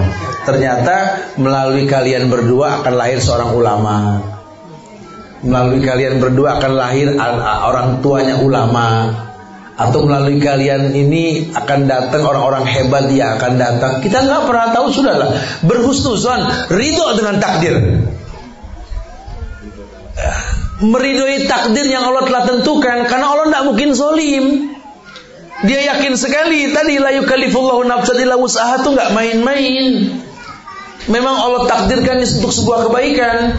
Masya Allah barulah syafaat dia dapatkan ketentraman di akhirat nanti. Karena menjadi orang yang diridhoi. Irji'i ila rabbiki radiyatan mardiyah. Fadkhuli fi ibadi wadkhuli jannati. Radiyatan mardiyah. Orang yang diridhoi oleh Allah, ridho dan diridhoi. Tingkah lakunya diridhoi dan efeknya membuat orang ridho. Ah. Ya ima anak ridho punya orang tua kita Atau kita ridho punya orang tua dia lah. Atau teman ridho punya teman kita lah. Senang aja. Jadi yang seperti itu. Nanti banyak pintunya yang lain pintunya. Entah kalau orang sudah seperti ini Senang bersolawat Mendapatkan syafaat Rasul kan? Orang yang seperti ini Kemungkinan mati syahid. Macam-macam mati syahid yang nggak harus berjuang di medan tempur nggak langsung. Ya.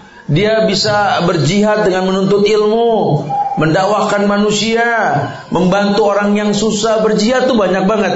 Nah kalau dia meninggal dalam keadaan jihad dia syahid. Atau dia kena penyakit taun atau dia punya macam-macam lah ya. Ini ini yang menyebabkan dia memberikan syafaat. Allah turunkan syafaat buat orang-orang seperti ini. Atau mungkin Quran yang dia baca tadi maka kalau kita mungkin sudah nggak mampu baca Quran karena mata yang sakit atau kemampuan belajar yang sudah nggak seperti anak muda lagi, fasilitasi penghafal Quran. Sekali-kali kita tuh kalau pengen nyenengin orang tuh berilmu sebelum nyenengin. Contoh dah yang paling gampang saja. Ya kita pengen uh, pengen menjadi penyebab orang bertasbih gitu ya. Kita dengar di kampung kita tuh ada orang yang kalau pagi ngaji aja. Dari zaman muda sampai tua tuh orang ngaji, masya Allah, perhiasan hidupnya ngaji. Sekarang sudah tua, coba sekali-kali kita lihat dia ngaji sampai susah sampai Allah, uh, susah lah gitu ya. Coba antum melihat kayak gitu, ya Allah, orang yang seperti ini kalau dibikin seneng nih bukan dibawain air putih, dikasih Quran yang gedean dikit. Ada orang mau umroh, nitip ya Quran yang gedean, Quran Madinah. Buat apa ya? Udahlah buat nanti gampang, udah titip aja sudah. Nah, ketika tuh orang ngaji sampai susah, kemudian dikasih Quran gede kan, ya Allah, senang itu masya Allah. Orang yang cinta sama Quran, tegas ngeliat huruf tuh senang banget. Nah, ketika kita membuat dia senang, Allah tuh senang sama kita. Bahkan kata Rasul kalau Allah sudah senang sama seseorang di dunia karena dia menjadi bagian kesenangan orang lain, itu Jibril teriak ke penghuni langit. Ya ahlas sama, inna Allah yuhibbu fulanan fahibbuhu. Duhai penghuni langit, Allah mencintai dia, cintai dia. Seluruh penghuni langit mencintai dia. Pak Anzalallahu ridha. Allah turunkan ridha sama dia. Wa anzalallahu lahu ridha. Allah turunkan ridha dan dia orang yang merdi. Irji ila rabbiki radiyatan mardiyah. Karena tingkah lakunya ini bermanfaat buat banyak orang. Apa yang dia perbuat betul-betul membuat kemuliaan buat orang yang merasakan indah hidupnya. Nah, dia pupuk nih semua menjadi sebuah syarat dan kiat-kiat mendatangkan syafaat. Yang dia garis bawahi hidup ini khairun nas anfa'uhum Sebaik-baik manusia yang paling bermanfaat buat manusia lainnya. Mulailah dia mendalami sebuah bidang yang Allah berikan kelebihan kepada dia, orientasinya manfaat buat banyak orang. Kalaupun saya luaskan tempat usaha, saya cuma berharap banyak orang yang kerja di sini. Kalaupun saya murahkan barang yang saya jual, saya berharap banyak agen-agen yang membuka cabang di mana-mana. Kalaupun saya gampangkan orang berbuat ini agar semua orang pun merasakan kenikmatan. Dan lain dan lain dan lainnya. Ah. Kita mendakwakan sunnah. Uh, banyak dakwah sunnah ini difitnah di masyarakat betul? Karena kita nggak seperti lebay memberikan manfaat buat masyarakat. Masyarakat nggak tahu. Tunggu menteri ngomong dulu tentang manfaat roja wesal insan dan lain sebagainya baru. Dari kitanya nggak ada manfaat ke sananya yuk kita mulai berpikir manfaat kita buat mereka apa. Kalau perlu kita patungan uang ada tabungan kita mulai cari ini mana marbot-marbot yang masih di masjid bid'ah ini kita berangkatkan umroh Nanti dalam perjalanan itu ada ustadz yang mendakwakan secara mudah pulang mereka pun mendapatkan hidayah. Allah alam bisawab betul.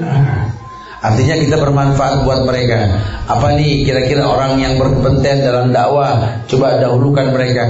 Banyak membantu. Lihat ini kita jangan cuma sekedar kumpul di majelis supaya Islam lebih melekat. Di luar ini kita bersahabat. Mana kita tahu di antara teman-teman kita yang duduk bareng di samping kita ini hatinya menangis karena di rumah ini ada yang belum makan. Hatinya menangis. Kenapa? Karena anak-anak ujian sementara anaknya ini gak bisa ngambil rapot karena belum bayaran. Coba ada kepedulian. Yang gak usah yang jauh-jauh dulu lah fungsi kita buat sekeliling kita aja dulu. Nah kalau sudah seperti ini, subhanallah, maka Allah akan buatkan syafaat-syafaat khusus buat orang-orang yang mulia seperti ini dengan cara yang macam-macam. Ya. Yang salah satunya tadi, yakni Quran yang dia baca, syafaat dari Rasul dan orang yang mati syahid memberikan syafaat. Ya, dia buatlah peluang-peluang ini. Iktadau orang yang ada di posisi yang mudah datang hidayah dan Allah mudah berikan hidayah. Allah a'lam Ya jamaah yang Allah muliakan, inilah Eh, syarat-syarat uh, dan kiat-kiat mendapatkan syafaat dalam Islam sampai-sampai dia tahu sekali bahwa ternyata memang kebaikan itu harus berbias. Bahkan dalam sebuah riwayat yang sahih yang diriwayatkan oleh Imam Bukhari dalam kitab Adabul Mufrad, "Man istaghfara lil mu'minin wa lil mu'minat, kataballahu lahu bi kulli mu'minin wa mu'minat hasanatan." Barang siapa yang sering minta kepada Allah istighfar ampunan buat orang beriman baik laki-laki maupun perempuan maka Allah kataballahu lahu Allah tetapkan buat orang ini satu kebaikan pada setiap kebaikan yang dimiliki orang beriman. Ya, Islami dan Islam itu kita diperintahkan mendoakan orang Islam lainnya yang mungkin beda pemahaman, beda manhaj, tapi dia orang Islam dan dia beriman cuma mungkin belum sempurna, doakan. Dan doa yang transparan itu absus salam bainakum. Ucapkan salam di antara kita. Jadi walaupun mungkin kita berbeda paham tapi ini khilafiyah, furu'iyah, ucapkan salam. Assalamualaikum, waalaikumsalam. Temui guru-guru kita yang mungkin dulu kita pernah belajar alif bata. Ya pemahaman kita nggak sama mungkin dalam latar belakang pendidikan, tapi jangan putus hubungan. Ini bulan Rajab, bulan bagus, temui mereka. Keadaan mereka nggak seperti kita yang senang. Kita senang karena titipan ilmu dari mereka. Bawakan mereka sesuatu yang dibutuhkan bulan Ramadan. Tanya, apa yang mesti saya bantu seandainya ustaz ustazah ini di kampung ini membutuhkan sesuatu karena kalian ini ditunggu tasbih tahmid tahlilnya sama Allah. Alam ini menanti zikir kalian. Orang-orang yang soleh betul-betul bisa mencegah kiamat. Karena masih banyak orang-orang tua yang beristighfar di malam hari kan? Bantu mereka. Sampai mereka tahu sekali Allah ini masya Allah ini anak masya Allah masya Allah. Tahadu tahabu. Saling memberi hadiah timbul cinta. Dia rasakan kenikmatan hidup. Dia tahu sekali memang hidup untuk itu. Masya Allah. Apalagi orang tua, saudara, keluarga, ini lebih lagi. Ya. Maka jadilah orang yang bermanfaat buat itu semua. Wallahu a'lam Ya. Tapi kita panjangkan uh, bahasan ini dengan berdialog. Mungkin ada yang mau bertanya silakan. Akhirul da'wana alhamdulillah rabbil alamin.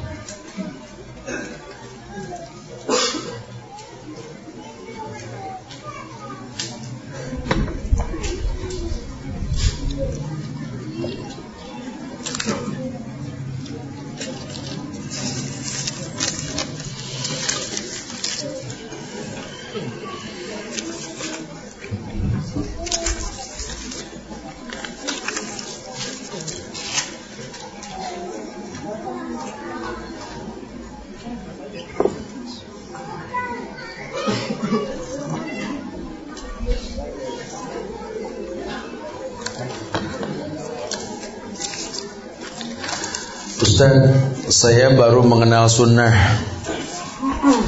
Bagaimana hukum dan akibat melanggar sunnah Seperti celana di bawah mata kaki dan jenggot yang saya belum berani jalankan?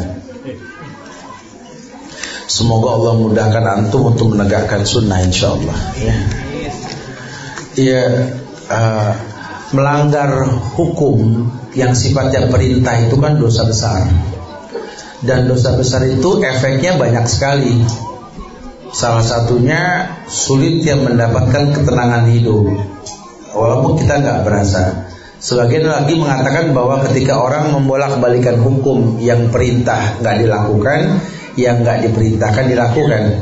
Dalam Quran itu afamayam mukibban ala wajhihi ahda amayam sawiyan ala siratul mustaqim. Apakah sama orang yang di bumi jalan pakai kaki Di akhirat ngesot pakai muka Hukumannya berat Ya, jadi kalau dia putar balikan hukum Memang yang paling baik banyak beristighfar Dan berdoa kepada Allah Untuk dimudahkan bisa melakukan sunnah. Nah, Buat yang sudah itu mensupport. Ya, Karena memang gak gampang Untuk menegakkan sunnah di tengah-tengah orang yang gak bersunnah itu susah. Tapi kalau kita kenal Allah, kita tahu bahwa sunnah itu merupakan sebuah kemuliaan orang beriman, Allah akan muliakan kita insya Allah.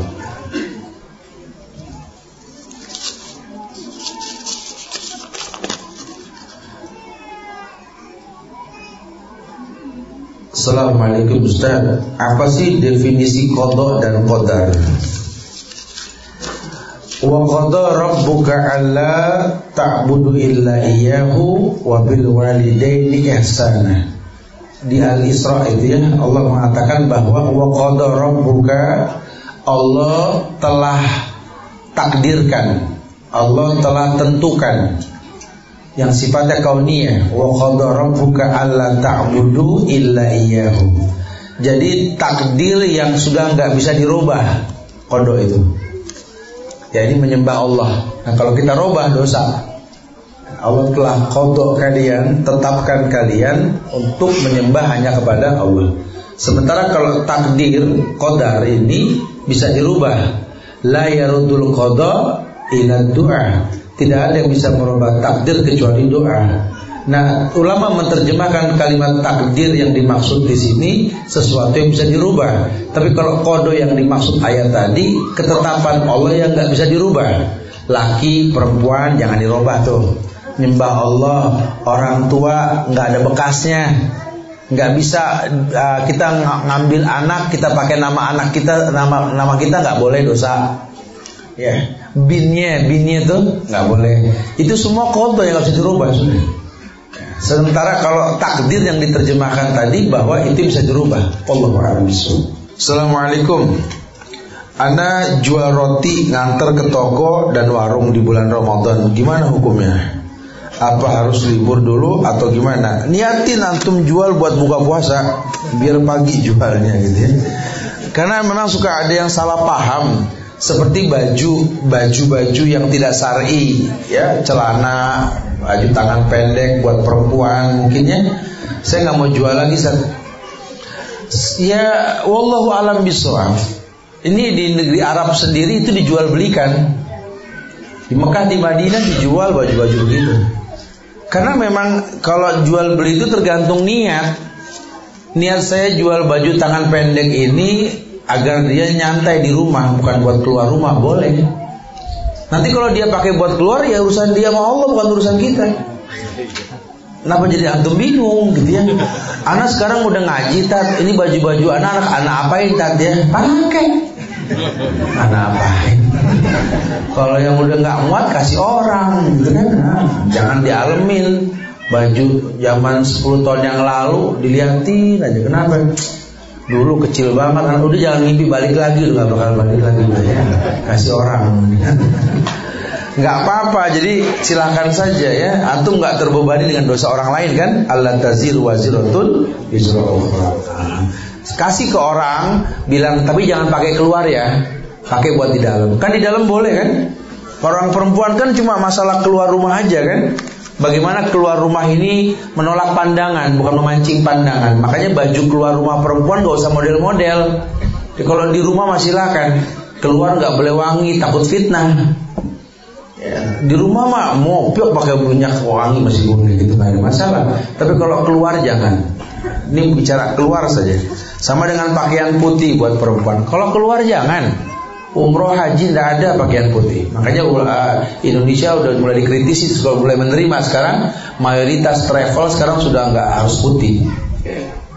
Ya kecuali kalau enak pemerintah masih sebagian, tapi itu pun nggak wajib ya. Tapi kalau di rumah pakaian putih ya boleh, nggak ada masalah. Bagaimana istilah teman adalah kisah adalah bisa memberi syafaat dan bagaimana cara bergaul dengan teman yang tidak bisa memberi syafaat. Iya, yang pasti teman yang betul-betul mendatangkan kebaikan. Teman yang mengajarkan Quran kepada kita, teman yang mengajarkan ilmu, teman yang membukakan pintu jihad kepada kita. Tentu orang yang tidak memberikan syafaat adalah kebalikannya. Sadiku kaman abka kalaman abhakan Teman kamu teman yang menangisi kamu bukan tertawai kamu. Almaru ala dini khalili. Orang itu tergantung agama temannya. Assalamualaikum Ustaz Bagaimana hukumnya berdagang di tempat pertandingan sepak bola Ya Bisa boleh bisa enggak Boleh kalau di luar stadion Kalau di belakang kiper jangan nggak ada masalah. Ada apa dengan pertandingan sepak bola? Ya, yang nggak boleh itu orang main bola nggak sholat, gitu kan? Jadi antum dagang kalau waktu sholat sholat nggak ada masalah. Lalu hukum asal riadoh, riadotul jisim olahraga itu kan baik. Ya, Gurutul kodam tuh orang-orang bilang oh, sepak bola tuh baik, nggak ada masalah. Yang penting syar'i. Enggak lantas harus ditato tangannya, rambutnya dimacam, enggak harus kayak begitu ya. Ini kita kan latah, kalau main bola langsung pengen mirip orang bule gitu ya. Orang bule sampai kayak apa badak culak sancur. Banten. ya, boleh nggak apa-apa dagang boleh antum. Yang nggak boleh dagang di masjid. Dagang di mana aja boleh atau di tempat-tempat yang memang terhalangnya berkah. Dagang samping candi ya nggak boleh dia. Dagang dalam vihara tepekong yang ada patungnya nggak boleh. Dagang di tempat yang ada salibnya nggak boleh. Ya kalau tempat pertandingan sepak bola nggak ada masalah, boleh-boleh saja, ya, silakan. Pelaku-pelaku bid'ah seperti kebiasaan salawat bid'ah, apakah dapat syafaat dari Rasul? Tidak. Kullu bid'ah dolala wa kullu dolalatin. Yang perlu dia itu bertobat. Makanya ketika banyak orang berbuat bid'ah menghayalkan syafaat, ini kan mimpi di siang bolong. Kayak orang uh, menghayalkan berkah kota Tangerang dengan berbuat bid'ah berjamaah. Ya cuman memang memang karena nggak ada tawaran lain masyarakat. Dari mulai kreo tadi saya jalan, ini sampai lampu merah Cikoko lah, misalkan gitu ya. Itu kalau saya tanya orang di pinggir jalan, uh, kajian salafi di mana? Nah, itu salafi. Salafi apa salafi? Lebih banyak yang begitu. Nah, Tangerang yang acara mau Islam Village di mana? Oh di situ aja. Oh, fotonya gede. Kenapa? Karena mereka orang awam yang melihat dan kita nggak melihat. Nah, ini ini apa namanya? Subhanallah ya. Apa kemarin di Kalimantan itu ya teman-teman tuh masya Allah tuh. Treknya sama sama Jalan Raya Utama Tangerang ini nih itu baliho kajian sunnah. Sampai banyak pegawai-pegawai pabrik itu yang ambil cuti buat tablik akbar. Karena dia baca. Kita ini kan enggak gitu loh. Sampai orang tuh nggak tahu. Kadang-kadang orang nunggu mobil sambil baca. Mana kita tahu hidayah di bawah halte tersebut? Kan hidayah nggak harus di majelis. Ada orang yang Ustadz ngomong kayaknya paham, padahal nggak paham. Pas dia naik motor, Tahu-tahu dia berhenti. Oh, betul juga tadi. Dapat hidayah di mana tahu? Enggak di sini. Mana kita tahu itu kata-kata yang baik dari poin uh, kajian tersebut mendatangkan hidayah buat dirinya mana kita tahu? Atau nomor telepon rujukan dia bertanya di mana saya bisa mendalami ini, mana kita tahu? Saya terenyuh sekali, ini demi Allah kisah nyata gitu ya. Saya ada kajian malam Sabtu itu di Masjid Al Azhar, malam Sabtu pertama. Ya, buat saya kajian ya harus rileks buat pribadi, buat Allah, buat berjamaah gitu kan. Saya coba dengan santai saya kajian. Selesai pada Isa saya turun dari tangga Al Azhar, saya dikejar oleh beberapa ibu-ibu. Ustaz, Ustaz, Ustaz, ada yang mau bicara sebentar Ustaz. Ternyata ada salah seorang Nasrani yang berteman sama anak-anak Al Azhar, duduk nggak nggak sengaja mendengar kajian dan dia masuk Islam. Mana kita tahu hidayah urusan Allah. Malah yang di depan yang di antara kita kadang-kadang nggak memahami yang di luar. Kan yang mendatangkan hidayah itu Allah. Nah makanya buat buat orang yang menyampaikan latihlah keikhlasan.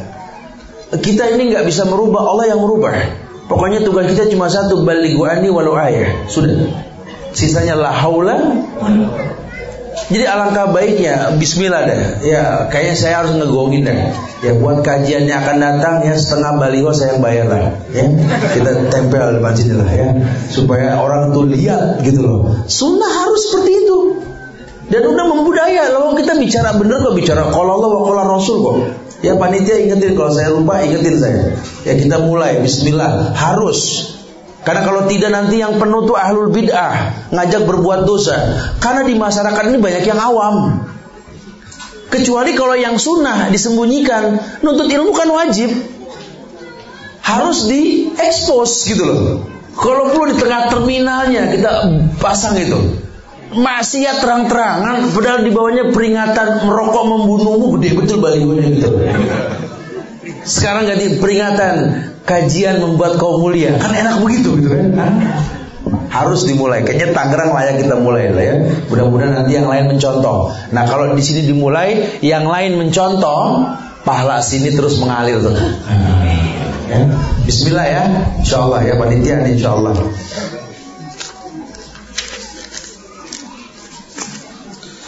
Ustaz, apakah sholat diterima apabila sholatnya di masjid yang ada makamnya? Oh enggak, enggak boleh. La takumu fihi abadan. Jangan pernah sholat di masjid yang ada kuburan dan tidak boleh berdiri sholat di atas kuburan. Wala tajlisu alaiha wala taqumu alaiha. Ya tidak Allah melaknat. Ya, nggak diperbolehkan seperti itu. Makanya memang salah satu uh, jihad yang perlu kita pertontonkan juga bahwa bagaimana kita mendakwakan masjid yang ada kuburannya dengan bahasa yang baik, uh, rembukan, musyawarah kami akan membiayai penggalian kubur ini dan perapiannya di masjid di tempat pemakaman umum yang mudah untuk diziarahi. Ya, jangan pakai oh, haram, jangan, jangan. Awal awal mulanya dia ini ya yang, yang dikubur ini kan yang mewakafkan tanah, betul. Ada kebaikan yang perlu kita hargai. Nah, tanpa mereka kita nggak sholat di sini. Sudah, sudah. Bicara yang baik-baik. Bagaimana kalau kita baguskan nanti ya nggak berlebihan lah kuburannya, tapi layak untuk didatangi. Banyak orang yang mendoakan karena kalau di tempat ziarah itu kan banyak yang mendoakan, banyak yang membuat dirinya mulia nanti insya Allah dan seterusnya.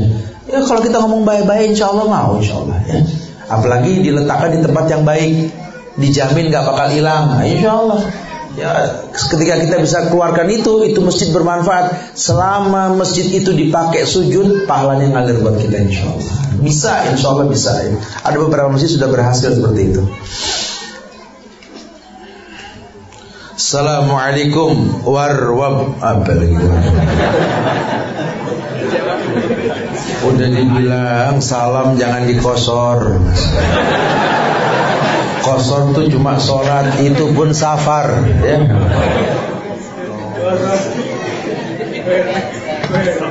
Iya kita jawabnya bingung Waalaikumsalam warum Ya jangan diulang ya Agar bisa bacaan panjang dan berdiri lama Bolehkah sholat sunat tarawih dengan membaca musab? Boleh Hukum merapikan bacaan wajib, sholatnya sunnah. Maka yang wajib nggak mengalahkan yang sunnah boleh. Yang terjadi hilaf di antara ulama itu dan kebanyakan melarang itu membaca Quran ketika sholat wajib. Makanya sholat wajib perintahnya itu enteng. Ikro matayas minal Quran. Baca yang paling gampang dari Quran. Jadi jangan terbebani dengan bacaan panjang apalagi maghrib.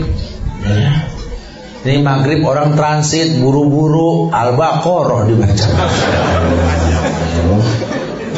Kan begini orang kapok mampir kan. Sholat di sana enggak ada. Satu juz kemarin. Antum tanggung dosa.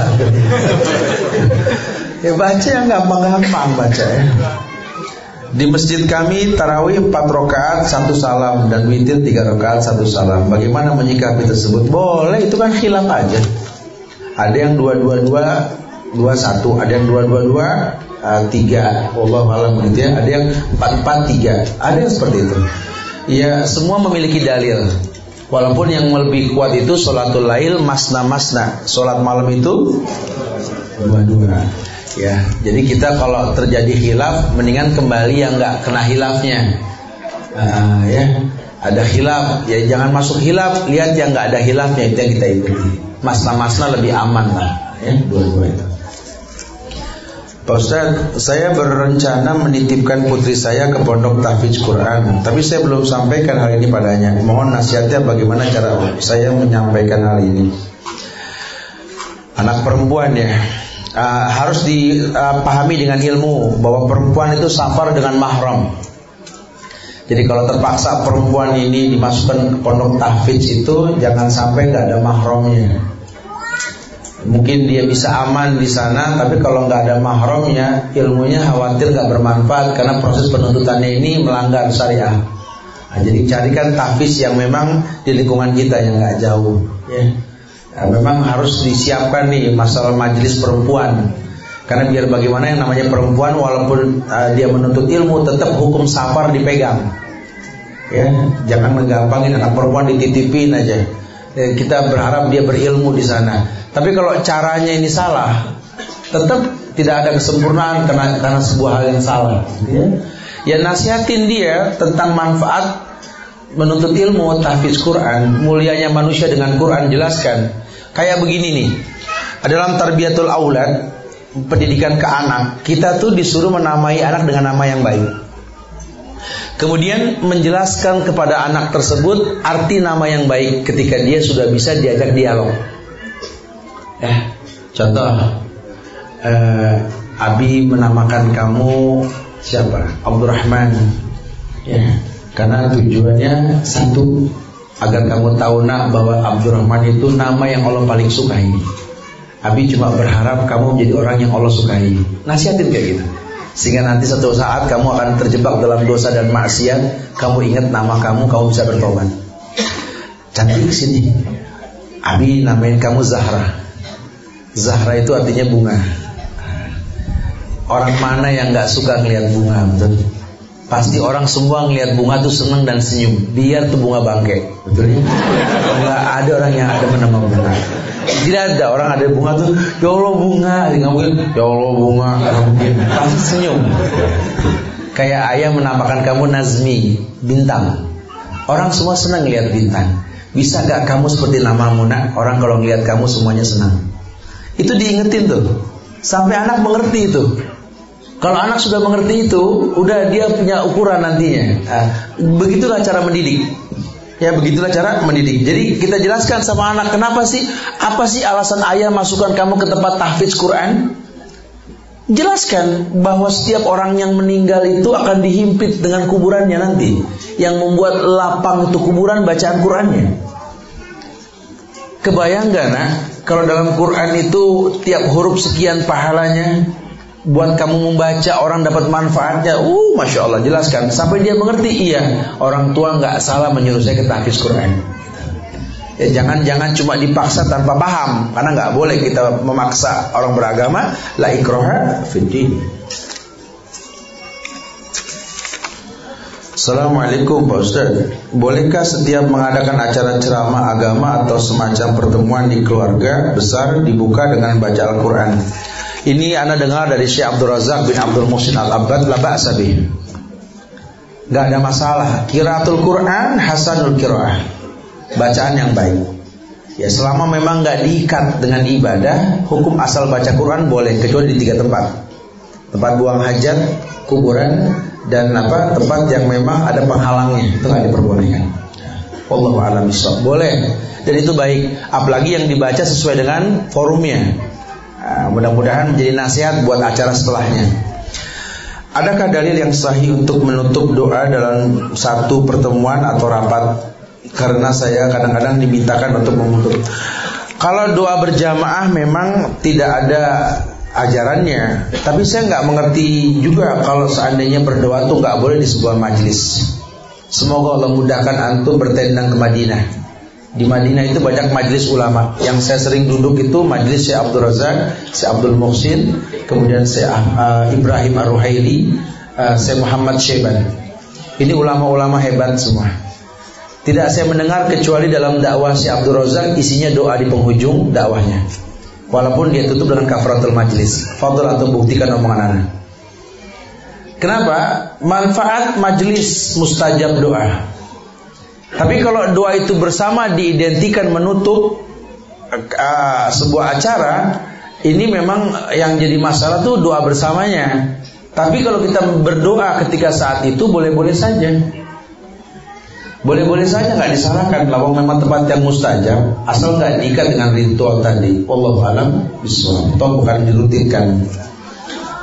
Ustaz, apakah berguna pertolongan kita dunia akhirat kepada orang miskin yang tidak beribadah? Iya berguna. Buat kita pahala bicara dia yang nggak beribadah dia tanggung dosa. Karena kita memiliki kepedulian bermanfaat buat manusia lainnya boleh-boleh saja. Silakan saja. Ya. Kemudian bagaimana cara Nabi meminta syafaat kepada Allah di akhirat kelak? Ya memang dia meminta langsung ke, Allah untuk didatangkan syafaat. Oh boleh-boleh saja ya kita membuat sebuah hal yang mendatangkan itu. Salah satunya adalah Nabi cinta kepada kita dengan salawat yang kita lantunkan pada beliau.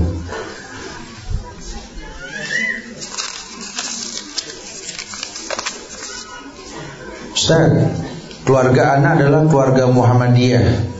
Sampai saat ini kalau terjadi perbedaan tanggal satu Syawal, maka anak selalu mengikuti keluarga karena anak tidak mau membuat perpecahan dalam keluarga yang menyebabkan dakwah anak kepada keluarga tentang sunnah menjadi tidak diterima. Akhi fillah, la ta'ata li mahlukin fi ma'syatil khaliq. Kalau bicara ibadah, kita nggak boleh patuh kepada makhluk untuk maksiat kepada Allah Al-Khaliq. Ulama Muhammadiyah beristihad dengan hisab ulama NU dengan ru'yah. Itu kan organisasi. Tapi kalau Islam secara umum dalil itu kalau Allah kalau Rasul. Yang kalau Allahnya apa? Ya ini uh, uh, uh, ketika engkau melihat bulan berpuasalah ada perintah seperti itu kan Rasul pun memerintahkan kita untuk melakukannya kalau sudah melihat bulan. Kalau ada dalil kalau Allah wa kalau Rasulnya wa makana lil mu'mini wa la mu'minati idza qadallah wa rasulahu amran ayakun lahum al-khiyaratu min amrihim. Tidak ada pilihan lain buat orang beriman. Kalau Allah dan Rasulnya telah menentukan hukum kecuali mengatakan samina, kita belum mampu istighfar. Jadi bukan malah mengikuti organisasi, apalagi ada ART kelompok organisasi tersebut. Karena anak Muhammadiyah, anak ngikutin hisab, bukan begitu bahasanya. Antum ada saya pernah saya, saya cari ya. Ada buku catatan tangan tulisan Buya Hamka. Semoga Allah muliakan Buya Hamka. Beliau ini pelopor Muhammadiyah di negeri kita kan. Al Azhar terkenal sekali dengan dia ya kan. Tapi beliau mengatakan bahwa sesungguhnya agama Islam mengajarkan kepada kita untuk berpuasa dengan melihat bulan, berbuka dengan melihat bulan. Ini Buya Hamka Masya Allah ya. Orang Muhammadiyah yang berani bicara seperti itu. Ya karena memang agama bukan Muhammadiyah Itu organisasi. Ya jadi jangan terikat dengan organisasinya Kepada agama kita. Bicara anda mau berorganisasi urusan anda. Tapi jangan organisasikan agama Jangan. Ya Agama ini merupakan sebuah kemudahan buat semua organisasi, gitu kan? Tapi jangan organisasikan agama. Apakah salah kalau kita tidak bergaul kumpul dengan mereka? Masalahnya kebanyakan mereka kalau sedang berkumpul gaul dengan mereka sering gibah dalam percakapan. Tapi kami kalau bertemu mereka senyum menyapa. Apa salah tindakan kami ini? Ya akhi fillah Uh, bertemu muka dengan orang beriman menampakkan senyum di wajah kita merupakan sebuah ciri khas seorang muslim apalagi sampai absus salam bainakum. Saling mengucap salam di antara kalian. Uh, baik sekali. Allah muliakan kita insya Allah. Ya, adapun tentang orang yang diucapkan salam sama kita memasang muka asem atau apa, ya urusan dia, nggak ada masalah buat kita, nggak ada permasalahan buat buat kita. Anda sudah betul Ya Anda sudah betul dengan seperti itu. Saya mau nanya Bagaimana sikap saya jika istri saya Masih melakukan hal-hal bid'ah Dan sering beda pemahaman? Apakah saya harus Paksa agar sama? Kasih di buku doa ke bininya Suruh doa ntar ya Supaya digampangin hidayah insya Allah ya Mungkin bapak udah lama gak ngasih hadiah ke bini gitu ya. Kali kalau dikasih hadiah dia mau dengar habis ini insya Allah ya. Kan tahadu tahabu kan. Saling memberi hadiah timbul cinta ya. Bagaimana sikap anak jika orang tua gemar melakukan kesyirikan Seperti pergi wisata ke kuburan pada bulan Rajab dan Syakban. Betul dia berbuat syirik Coba lihat dulu ya, jangan-jangan dia emang uh, cuma jalan-jalan gitu ya. Kita nggak pernah tahu. Tapi kalau betul dia datang ke kuburan, kemudian meminta kepada kuburan, bertawasul kepada wali, habib yang sudah mati itu ya, atau mengkultuskan mereka. Ya, karena kan wali, habib, apa semua itu besar karena kultus. Murid yang membuat besar gurunya, padahal gurunya bukan siapa-siapa. Cuma murid-murid kok udah ngomong, waduh Ustaz, guru aneh begini Ustaz. Umurnya tak sampai 100 tahun. Tiga tahun sebelum meninggal, subhanallah Ustaz. Semua menyaksikan dia nggak pernah nginjak bumi dan sakit digendong-gendong tiga tahun. Kirain sakti tuh orang. Orang semua sedih kehilangan dia saat di orang yang masya Allah betul-betul waliullah dah. Ini orang nggak punya salah, widatul wujudnya udah tinggi tak. Belum tentu tanya bininya, gitu loh ya. Istri saksi tuh, ya. Gimana bapak waktu hidup bu kemarin? Ya Allah, ujian berat saya itu cuma dia. kata orang dia baik, kata bininya, aduh. Makanya pas dia meninggal ya Allah, alhamdulillah ya Allah. Bininya yang ngomong gitu. ya, ya nasihatin lah ya. Tapi uh, lagi-lagi uh, mungkin uh, kalau ke orang tua itu kita punya trik khusus. Karena dalilnya huma fi dunya ma'rufan. Jadikan orang tua sahabat. Kalau orang saja kita dakwai sambil kita gandeng, udah berapa lama pundak orang tua kita kita nggak gandeng? Begitu aja bahasanya.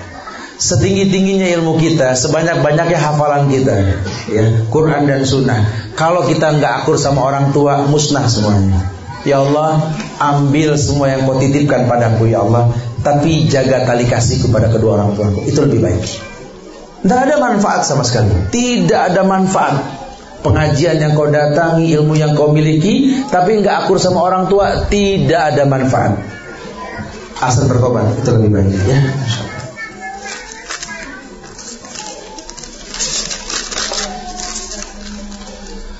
Ustaz, anak seorang ibu rumah tangga Jika sholat isya, anak akhirkan karena anak ingin sholat witir setelah sholat isya. Takutnya anak nggak bisa bangun malam.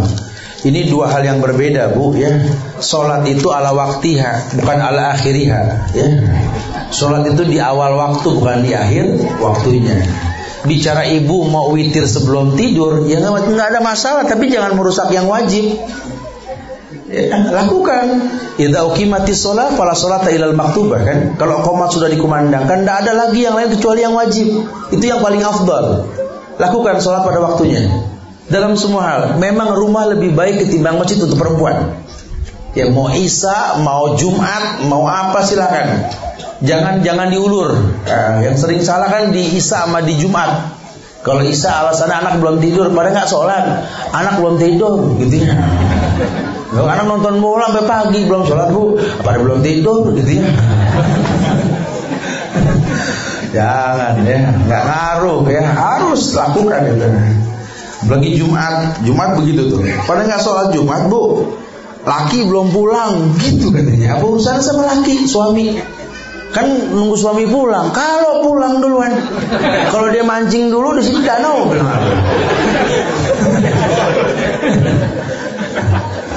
Iya kan akhirnya nggak ada yang sholat zohor udah asar nih laki lagi mancing belum pulang.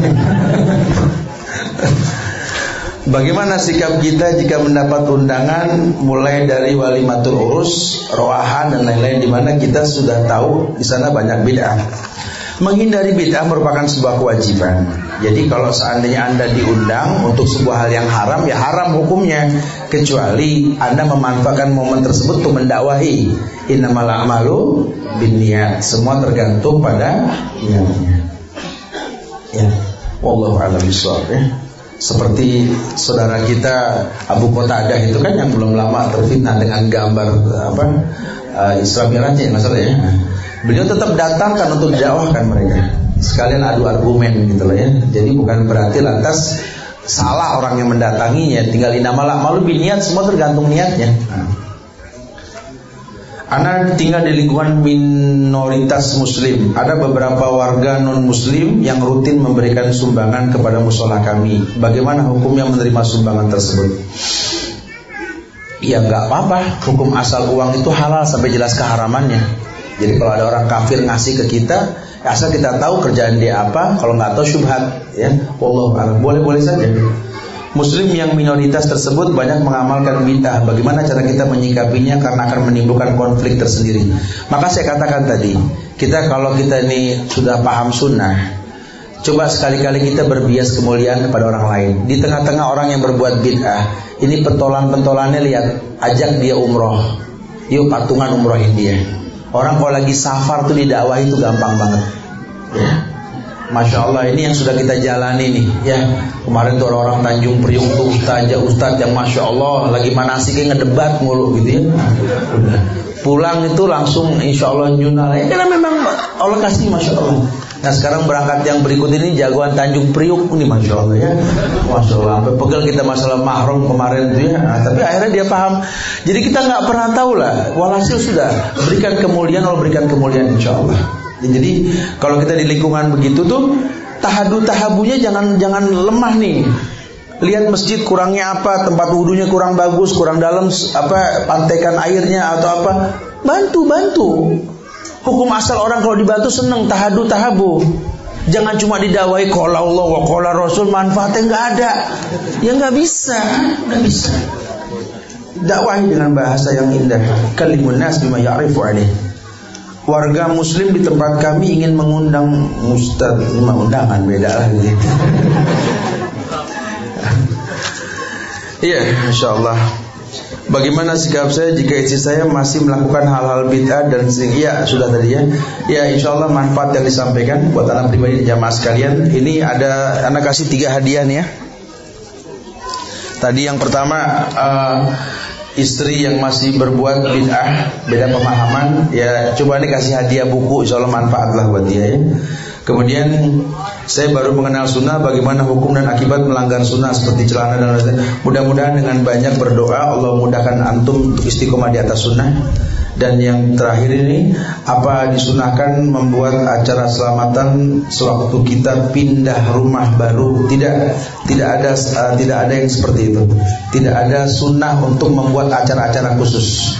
Tapi memang memanggil orang-orang soleh untuk kita adakan makan bersama dalam rangka layakul amak illa takiyun boleh-boleh saja tanpa ada niatan untuk apa selamatan rumahan ya.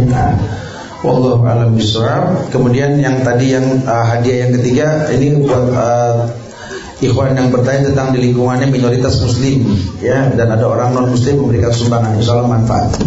Minta maaf pada kekurangan, kesempurnaan hanya milik Allah. Aku lu qauli hadza wa astaghfirullah li wa lakum wa lisa'il muslimina wal muslimat innahu wal ghafurur rahim. Kita tutup dengan kafaratul majlis. Subhanakallahumma bihamdika asyhadu an la ilaha illa anta astaghfiruka wa atubu ilaik. Assalamualaikum warahmatullahi wabarakatuh.